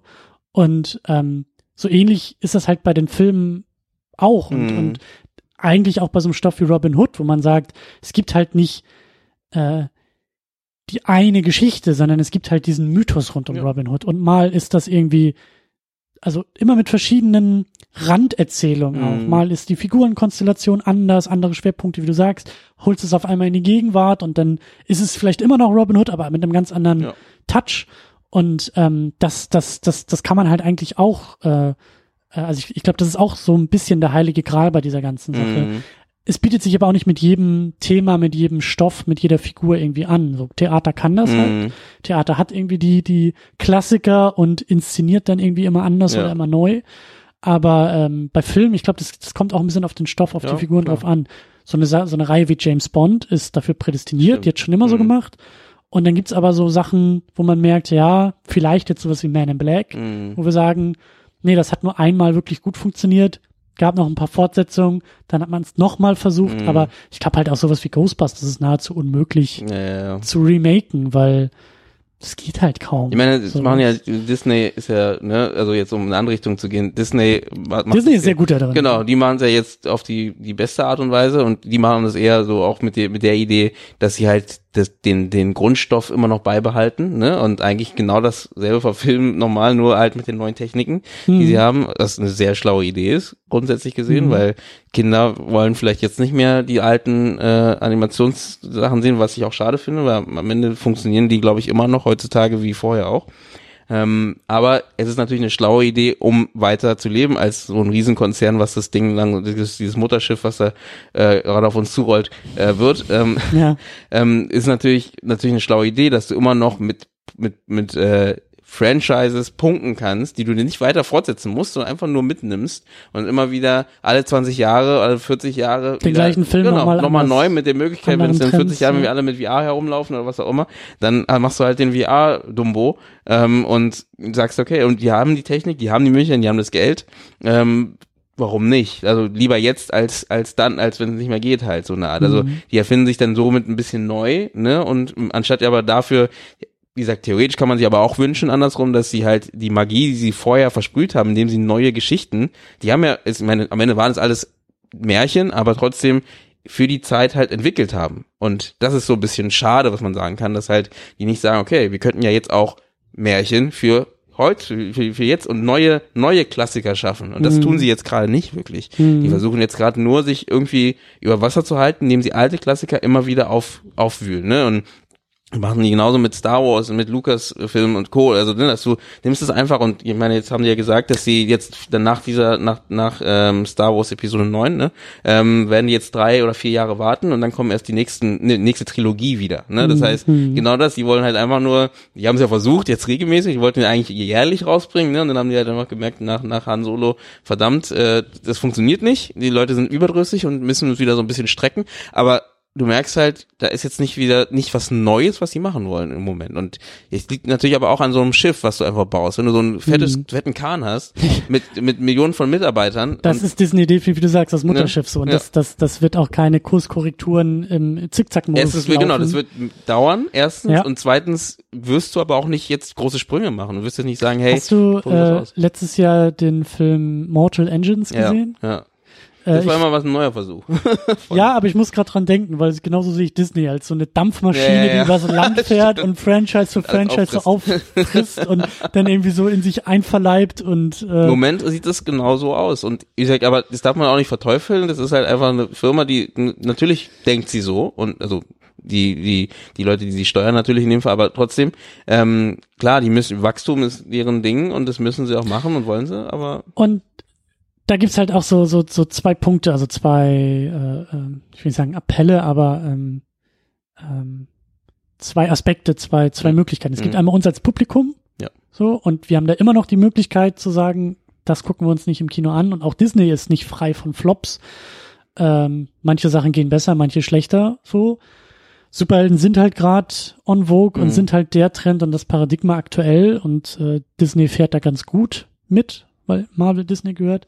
Aber wir können halt immer noch sagen, so, wenn wir das nicht wollen, dann gehen wir auch nicht ins Kino. Mhm. Und ich glaube schon, dass das auch in, in, in manchen Punkten äh, funktioniert. So, dass, Ich glaube auch, das wird auch in mehreren Jahren, wird es auch noch dazu kommen, dass halt einfach die Studios merken, dass ähm, so wie sie produzieren, wie sie jetzt produzieren, halt nicht funktioniert. Frage ist halt auch, oder nicht für alle funktioniert. nicht für alle funktioniert, aber die wollen alle. Das ist ja das Genau, Ding. genau. Deswegen, ähm, da werden die halt wieder umschwenken müssen, wenn es so wäre. Bloß die Frage ist halt, ob das für die negativ passieren könnte, weil einfach so groß sind, dass du halt einfach immer die Möglichkeit hast, wenn ne, Han Solo hat nicht funktioniert, schwenken die sofort alles um und machen das alles ein bisschen anders und passen es halt an. Und das hast du als kleiner ja nicht, ne? Als klein, als kleines Schiff, als kleine, äh, kleine. Produktionshaus oder kleiner, Dann kleiner geht das Verleih. Schiff schon eher unter. So. Ne? Genau, dann bist du halt bei einem Flop bist du weg, so eine Art. Und bei den großen, du hast halt immer noch ganz viel Spielraum, wo du immer noch, und das macht sie halt so, so gefährlich in dem Fall vielleicht auch für die, für die Szene.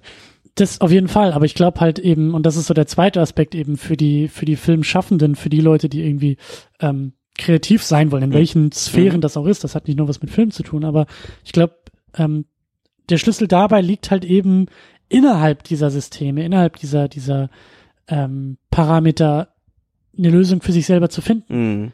Und als Filmschaffender, so, das, das ist dann halt das Ding. Also, wie du sagst, es ist halt eben auch, ähm, es ist Kunst und Kommerz. Mhm.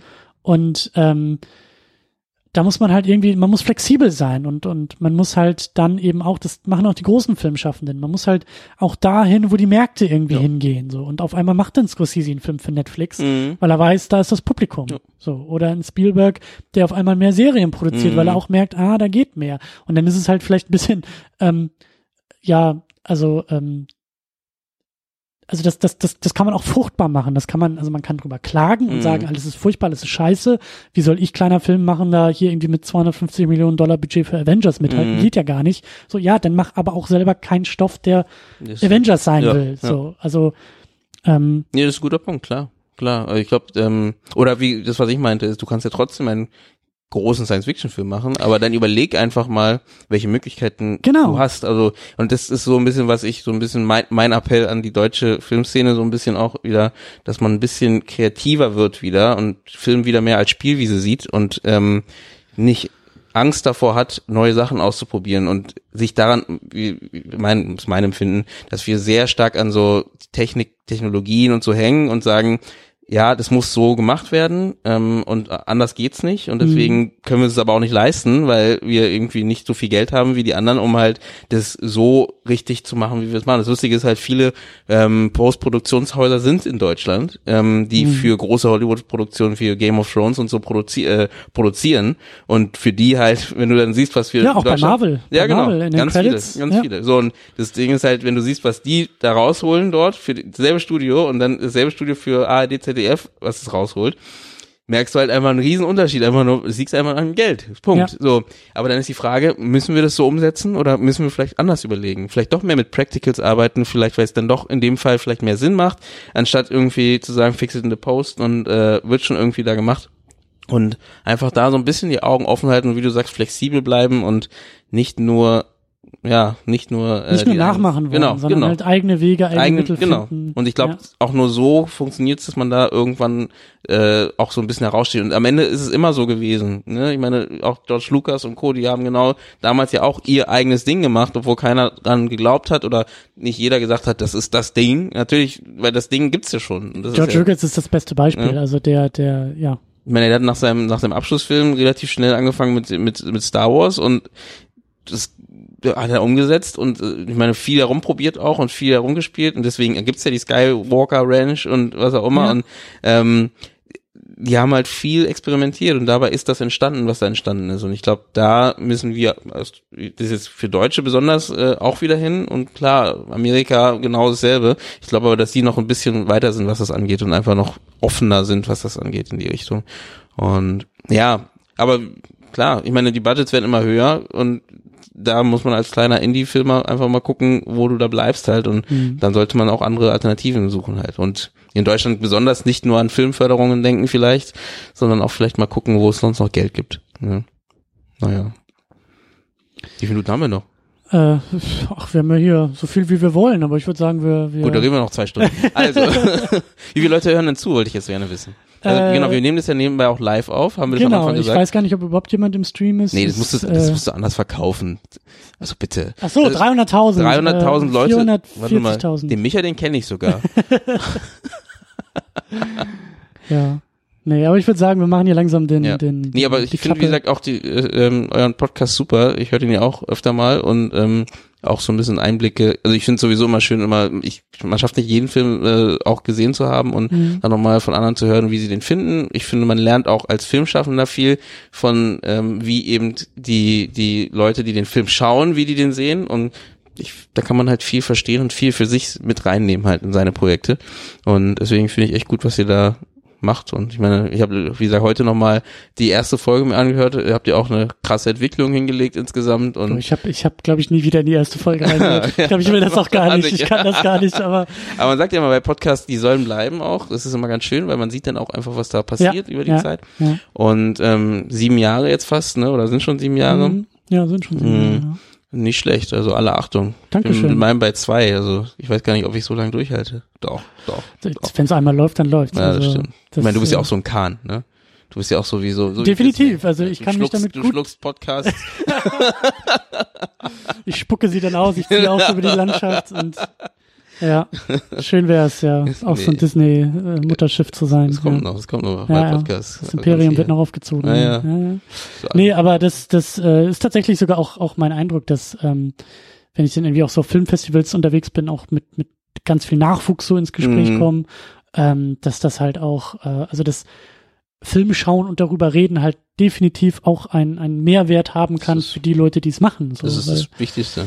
Also Ja. eins der wichtigsten Sachen. Weil nur so lernt man. Deswegen sage ich auch schlechte Filme, guckt euch die an und nicht, Ja. nicht negativ nur und nicht nur meckern, dass sie schlecht sind. ja, So, das glaube ich, das glaube ich auch wirklich. Also gerade auch für für fürs eigene Schaffen ist das, äh, meine ich ja so, dass das Scheitern kann auch sehr fruchtbar Ja. sein, so wenn man da irgendwie Lektionen draus zieht.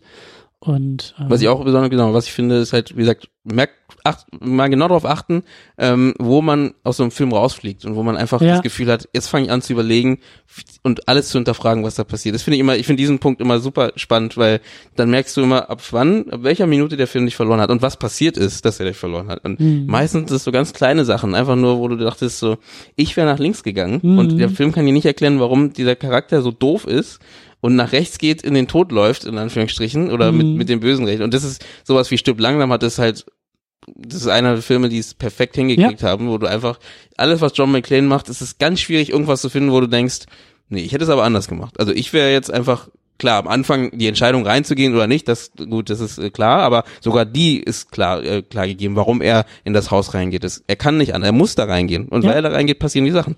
Und das ist halt so, das ist so das, ja, Storytelling, was einen mitnimmt in der Regel halt. Und ja, das ähm, achtet mal drauf. Ja. Mein, mein Tipp an alle. Ja, da machen auch, da machen auch schlechte Filme Spaß. Ich, genau das würde ich unterschreiben. Also sch schlechte Filme, scheiternde Filme äh, können auch ihren Wert haben, können auch eine lehrreiche. Deswegen kauft Robin Hood, damit der Regisseur noch weiter drehen kann. So weit würde ich jetzt nicht gehen. da würde ich mich jetzt ein bisschen noch zurückhalten, aber äh, vielleicht kann man sich den Film ja doch nochmal angucken und zumindest das eigene Drehbuch Glaubst du, den gibt's irgendwann als Stream? Ich habe das Gefühl, die, die Produktion hat, auch, äh, hat aber auch gar keinen Bock mehr drauf, ganz ehrlich gesagt. Auf diesen weil, Film, Ja, oder? weil der, der wurde kurz vermarktet ja auch am Anfang. Ich habe auch ein paar so, so Featurettes gesehen und so. Aber jetzt im Nachhinein, guck mal, wir waren noch nicht mal sicher, der kam ja in Deutschland erst gerade vor kurzem raus eigentlich. Also, na gut, jetzt Ja, schon jetzt- vier Monate, aber ähm, im Januar, ne? Ja, aber so langsam erst im Heimkino. Ich hab, ich, das war's halt. Also ich habe so ein bisschen was aus den USA, so an Reviews Mhm. irgendwie gehört, aber aus, aus Genau, was Deutschland in kaum war. was, ne? Deswegen dachte ich auch, dass der irgendwie vor drei Jahren rausgekommen ist äh, und war so erstaunt, dass der jetzt erst irgendwie im Heimkino Mhm. aufschlägt. Aber, Also irgendwie haben die so wie ein bisschen John Carter-Feeling hier. ja, ja, ja. Das ist so ein Ja. Insider. Habt ihr schon über John Carter auf Mars geredet? Äh, haben wir auch schon, ja, vor sieben Jahren. Ich, ich war, ich war einer der fünf Leute, die Bock auf den Film hatten im Ich auch. Vorfeld. Ich dachte, das könnte ja was Ich werden. Das war auch- ja noch, Ich fand ihn aber auch nicht so schlecht. ich fand finde ihn auch nicht so schlecht, aber es war halt auch so, also im selben Jahr, ich glaube Ende des Jahres kam dann ja der Deal mit Star Wars an Disney Mhm. und dann war klar, oh, wir kriegen wieder Star Wars Mhm. und ich bin halt in John Carter gegangen, weil ich dachte, ich hätte gern mal wieder sowas wie Star Wars Ja, und das ja, könnte okay. ja vielleicht John Carter sein. Ja. Und dann war das Thema ja auch durch. Aber ich glaube, John Carter hätte, man kennt ja die Geschichte dahinter, aber ähm, hätte eine eine Franchise werden können, weil äh, der war nicht so schlecht und der war äh, und der hätte so, der hatte sowas von Dune, ne, Mhm. so eine so eine Richtung und ähm, ich meine Dune, gut, jetzt kommt ja ein neuer, aber das war auch schon schwierig und Also, ich hätte mich gefreut. Also, den fand ich eigentlich ganz interessant. Der war jetzt nicht perfekt, aber der war interessant auf jeden Fall. Mhm. Ne? Und naja, wir, wir, wir schweifen ab. Ähm, Ja, lass uns zum Ende Genau. kommen, weil wir werden, glaube ich, wirklich nur zwei Ja, Stunden ja. weitermachen. Äh, aber ich greife einfach mal das auf, was du am Anfang der Sendung gesagt hast. Äh, spätestens, wenn der erste Langfilm fertig ist, äh, können wir ja wieder zusammenkommen. Gerne. Und äh, das wird auch spannend, dann Mhm. darüber zu sprechen. Aber ich glaube, wir finden auch so noch äh, ja, weitere Themen. und wie gesagt, du kommst bestimmt bei uns nochmal vorbei. auf jeden Fall. Ne? Also ich weiß nicht, was ich da sagen kann, als Ach, jemand, der gibt- keine Filme was. macht. Ich habe da schon ein paar Ideen. Sehr gut. Sehr gut. Dann äh, darfst du gern auch nochmal äh, pluggen, wo wir dann überhaupt deinen Podcast finden, Genau, also wenn ihr heißt. Lust habt, ein bisschen auch hinter die Kulissen vom Film zu schauen oder einfach mal zu hören, wie so Filmschaffen in Deutschland aussieht und ähm, welche Probleme und welche Freuden wir als Filmschaffende in Deutschland haben, dann kommt gerne mal vorbei bei dem Indie Film Talk. Ähm, also Indie Film Talk, alles in einem Wort, ähm, ist ein Podcast, ist der Podcast-Format, ist Podcast-Format. Ähm, könnt auch auf indiefilmtalk.de, das ist die Webseite und bei Facebook, Instagram gibt's das auch und dann ansonsten, wie gesagt, bei Spotify, iTunes und Also wenn man das hier hört, dann gibt man in derselben App in dem Suchfeld einfach Stimmt. mal in Oh, die das- Filmtalk das ein. So gut. Ja, ja, genau. Einfach in dieselbe App einfach eingeben, sofort abonnieren drücken am besten. Ja. Ähm, und danach, also ihr werdet sowieso euch einfach, das wird einfach so toll. Ja, einfach vorne anfangen und einmal komplett Genau. durchhören. Ja, sehr gut. Nee, nicht vorne anfangen, nee, nee, an der, an der Mitte anfangen. Weil am vorne ist so wie bei dir. Ich, ich, ich, ich kann mir natürlich die ersten Folgen auch nicht mehr anhören. nee, hört, wo, wo ihr wollt, rein und ähm, ja, mich freut's. Und wenn ihr Kommentare dazu habt und Wünsche habt zu Gesprächen, immer gerne her damit. Also da bin ich auch ganz offen und freue mich Ich- über Wünsche. Ich gehe sogar mal so weit äh, und behaupte mal, dass vielleicht auch die Leute, die hier zuhören und selber irgendwie Filme machen, einfach auch mal bei dir anklopfen können und sollten. Immer gerne. Und ja, Immer gerne, auch als Gesprächspartner oder ne, Genau. ich bin da super offen. Solange ein Thema ist, was man halt irgendwie, wo man was mitnehmen kann, also jetzt nicht lernen möchte ich nicht sagen, weil man, man sollte was mitnehmen aus dem Gespräch, so wie jetzt gerade hier. Ähm, und äh, dann bin ich immer super froh und super interessiert und ähm, immer gerne. ja. Ja. Super. Uns findet ihr auch im Internet und zwar unter secondunit-podcast.de. Das ist unsere Heimatbasis. Da gibt es alle möglichen und relevanten, manchmal auch irrelevante, aber sehr viele relevante Links. Und vor allen Dingen gibt es da auch einen Kommentarbereich und da seid ihr herzlich eingeladen, mit uns äh, weiter über den Film nachzudenken, aber auch Ergänzungen abzuliefern und vielleicht auch den einen oder anderen Punkt noch weiter zu äh, diskutieren, den wir hier aufgegriffen haben, gerade was so Hollywood angeht, was Remakes, was Trends angeht, was Franchises angeht. Vielleicht seid ihr auch der oder die Einzige da draußen, die diesen Robin Hood Film freiwillig im Oh, Kino ich geguckt ge- habt. Ja, also das würde ich äh, auch gerne wissen. Wer, wer, den, wer, wer dafür, ja gut, sieben Euro ist ja billiger als, also hätte ich lieber du hast, glaube ich, mehr bezahlt, ja. ich habe den ausgeliehen für einen Fünfer, aber Ach ja. so, ging das bei iTunes auch? Na gut, egal. ich habe ja, ich habe ja Verwandtschaft in den USA, Ah, die stimmt, da war dann was. immer die, Da die Tapes was. rüber, so, Verdammt. ja. Ich habe mehr ausgegeben als im Kino, fällt mir gerade auf. Also du bist jetzt, glaube ich, dafür verantwortlich, dass irgendwo bei Lionsgate so, so, eine, so eine Tabelle aufblinkt und die Leute sagen, Robin Hood, Oh, German, German Guy Ja. wir brauchen ein, ein, ein deutsches Remake für Robin ja. Hood. Wir machen das jetzt in, in Sachsen oder so. in Sachsen. Ja, das wäre geil. Ja. Das wäre geil. Ja gut, ähm, auch das können wir gerne diskutieren. Falls ihr Geldgeber seid, dann meldet euch bei uns in den Kommentaren secondunit-podcast.de und äh, ja, das Ich bin auch gerne nochmal dabei, wollte ich auch noch dazu sagen. Also falls es nochmal dazu kommen sollte, noch ein interessantes Thema, ich, äh, ich schreibe dir einfach nochmal eine Mail. Ja, ich, ich bin zuversichtlich, dass wir, dass es nicht die letzte Ausgabe Sehr war gut, hier das freut mit mich. uns beiden. Gut, und ja, damit ist eigentlich alles gesagt. Ähm, und wir äh, sagen, ich sage danke fürs Hiersein, danke fürs selber einladen und danke fürs Thema mitbringen. Und natürlich vielen Dank fürs Zuhören und bis zum nächsten Mal. Ciao. Ciao.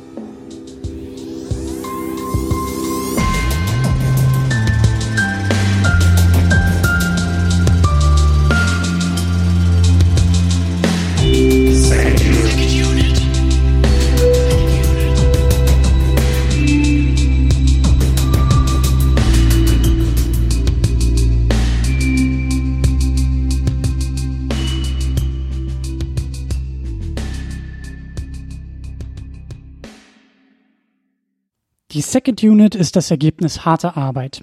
Der Podcast kostet Zeit, er kostet Energie, er kostet Geld. Deshalb könnt ihr unsere Arbeit auf Patreon und auf Steady unterstützen. Viele, viele wunderbare Menschen machen das bereits.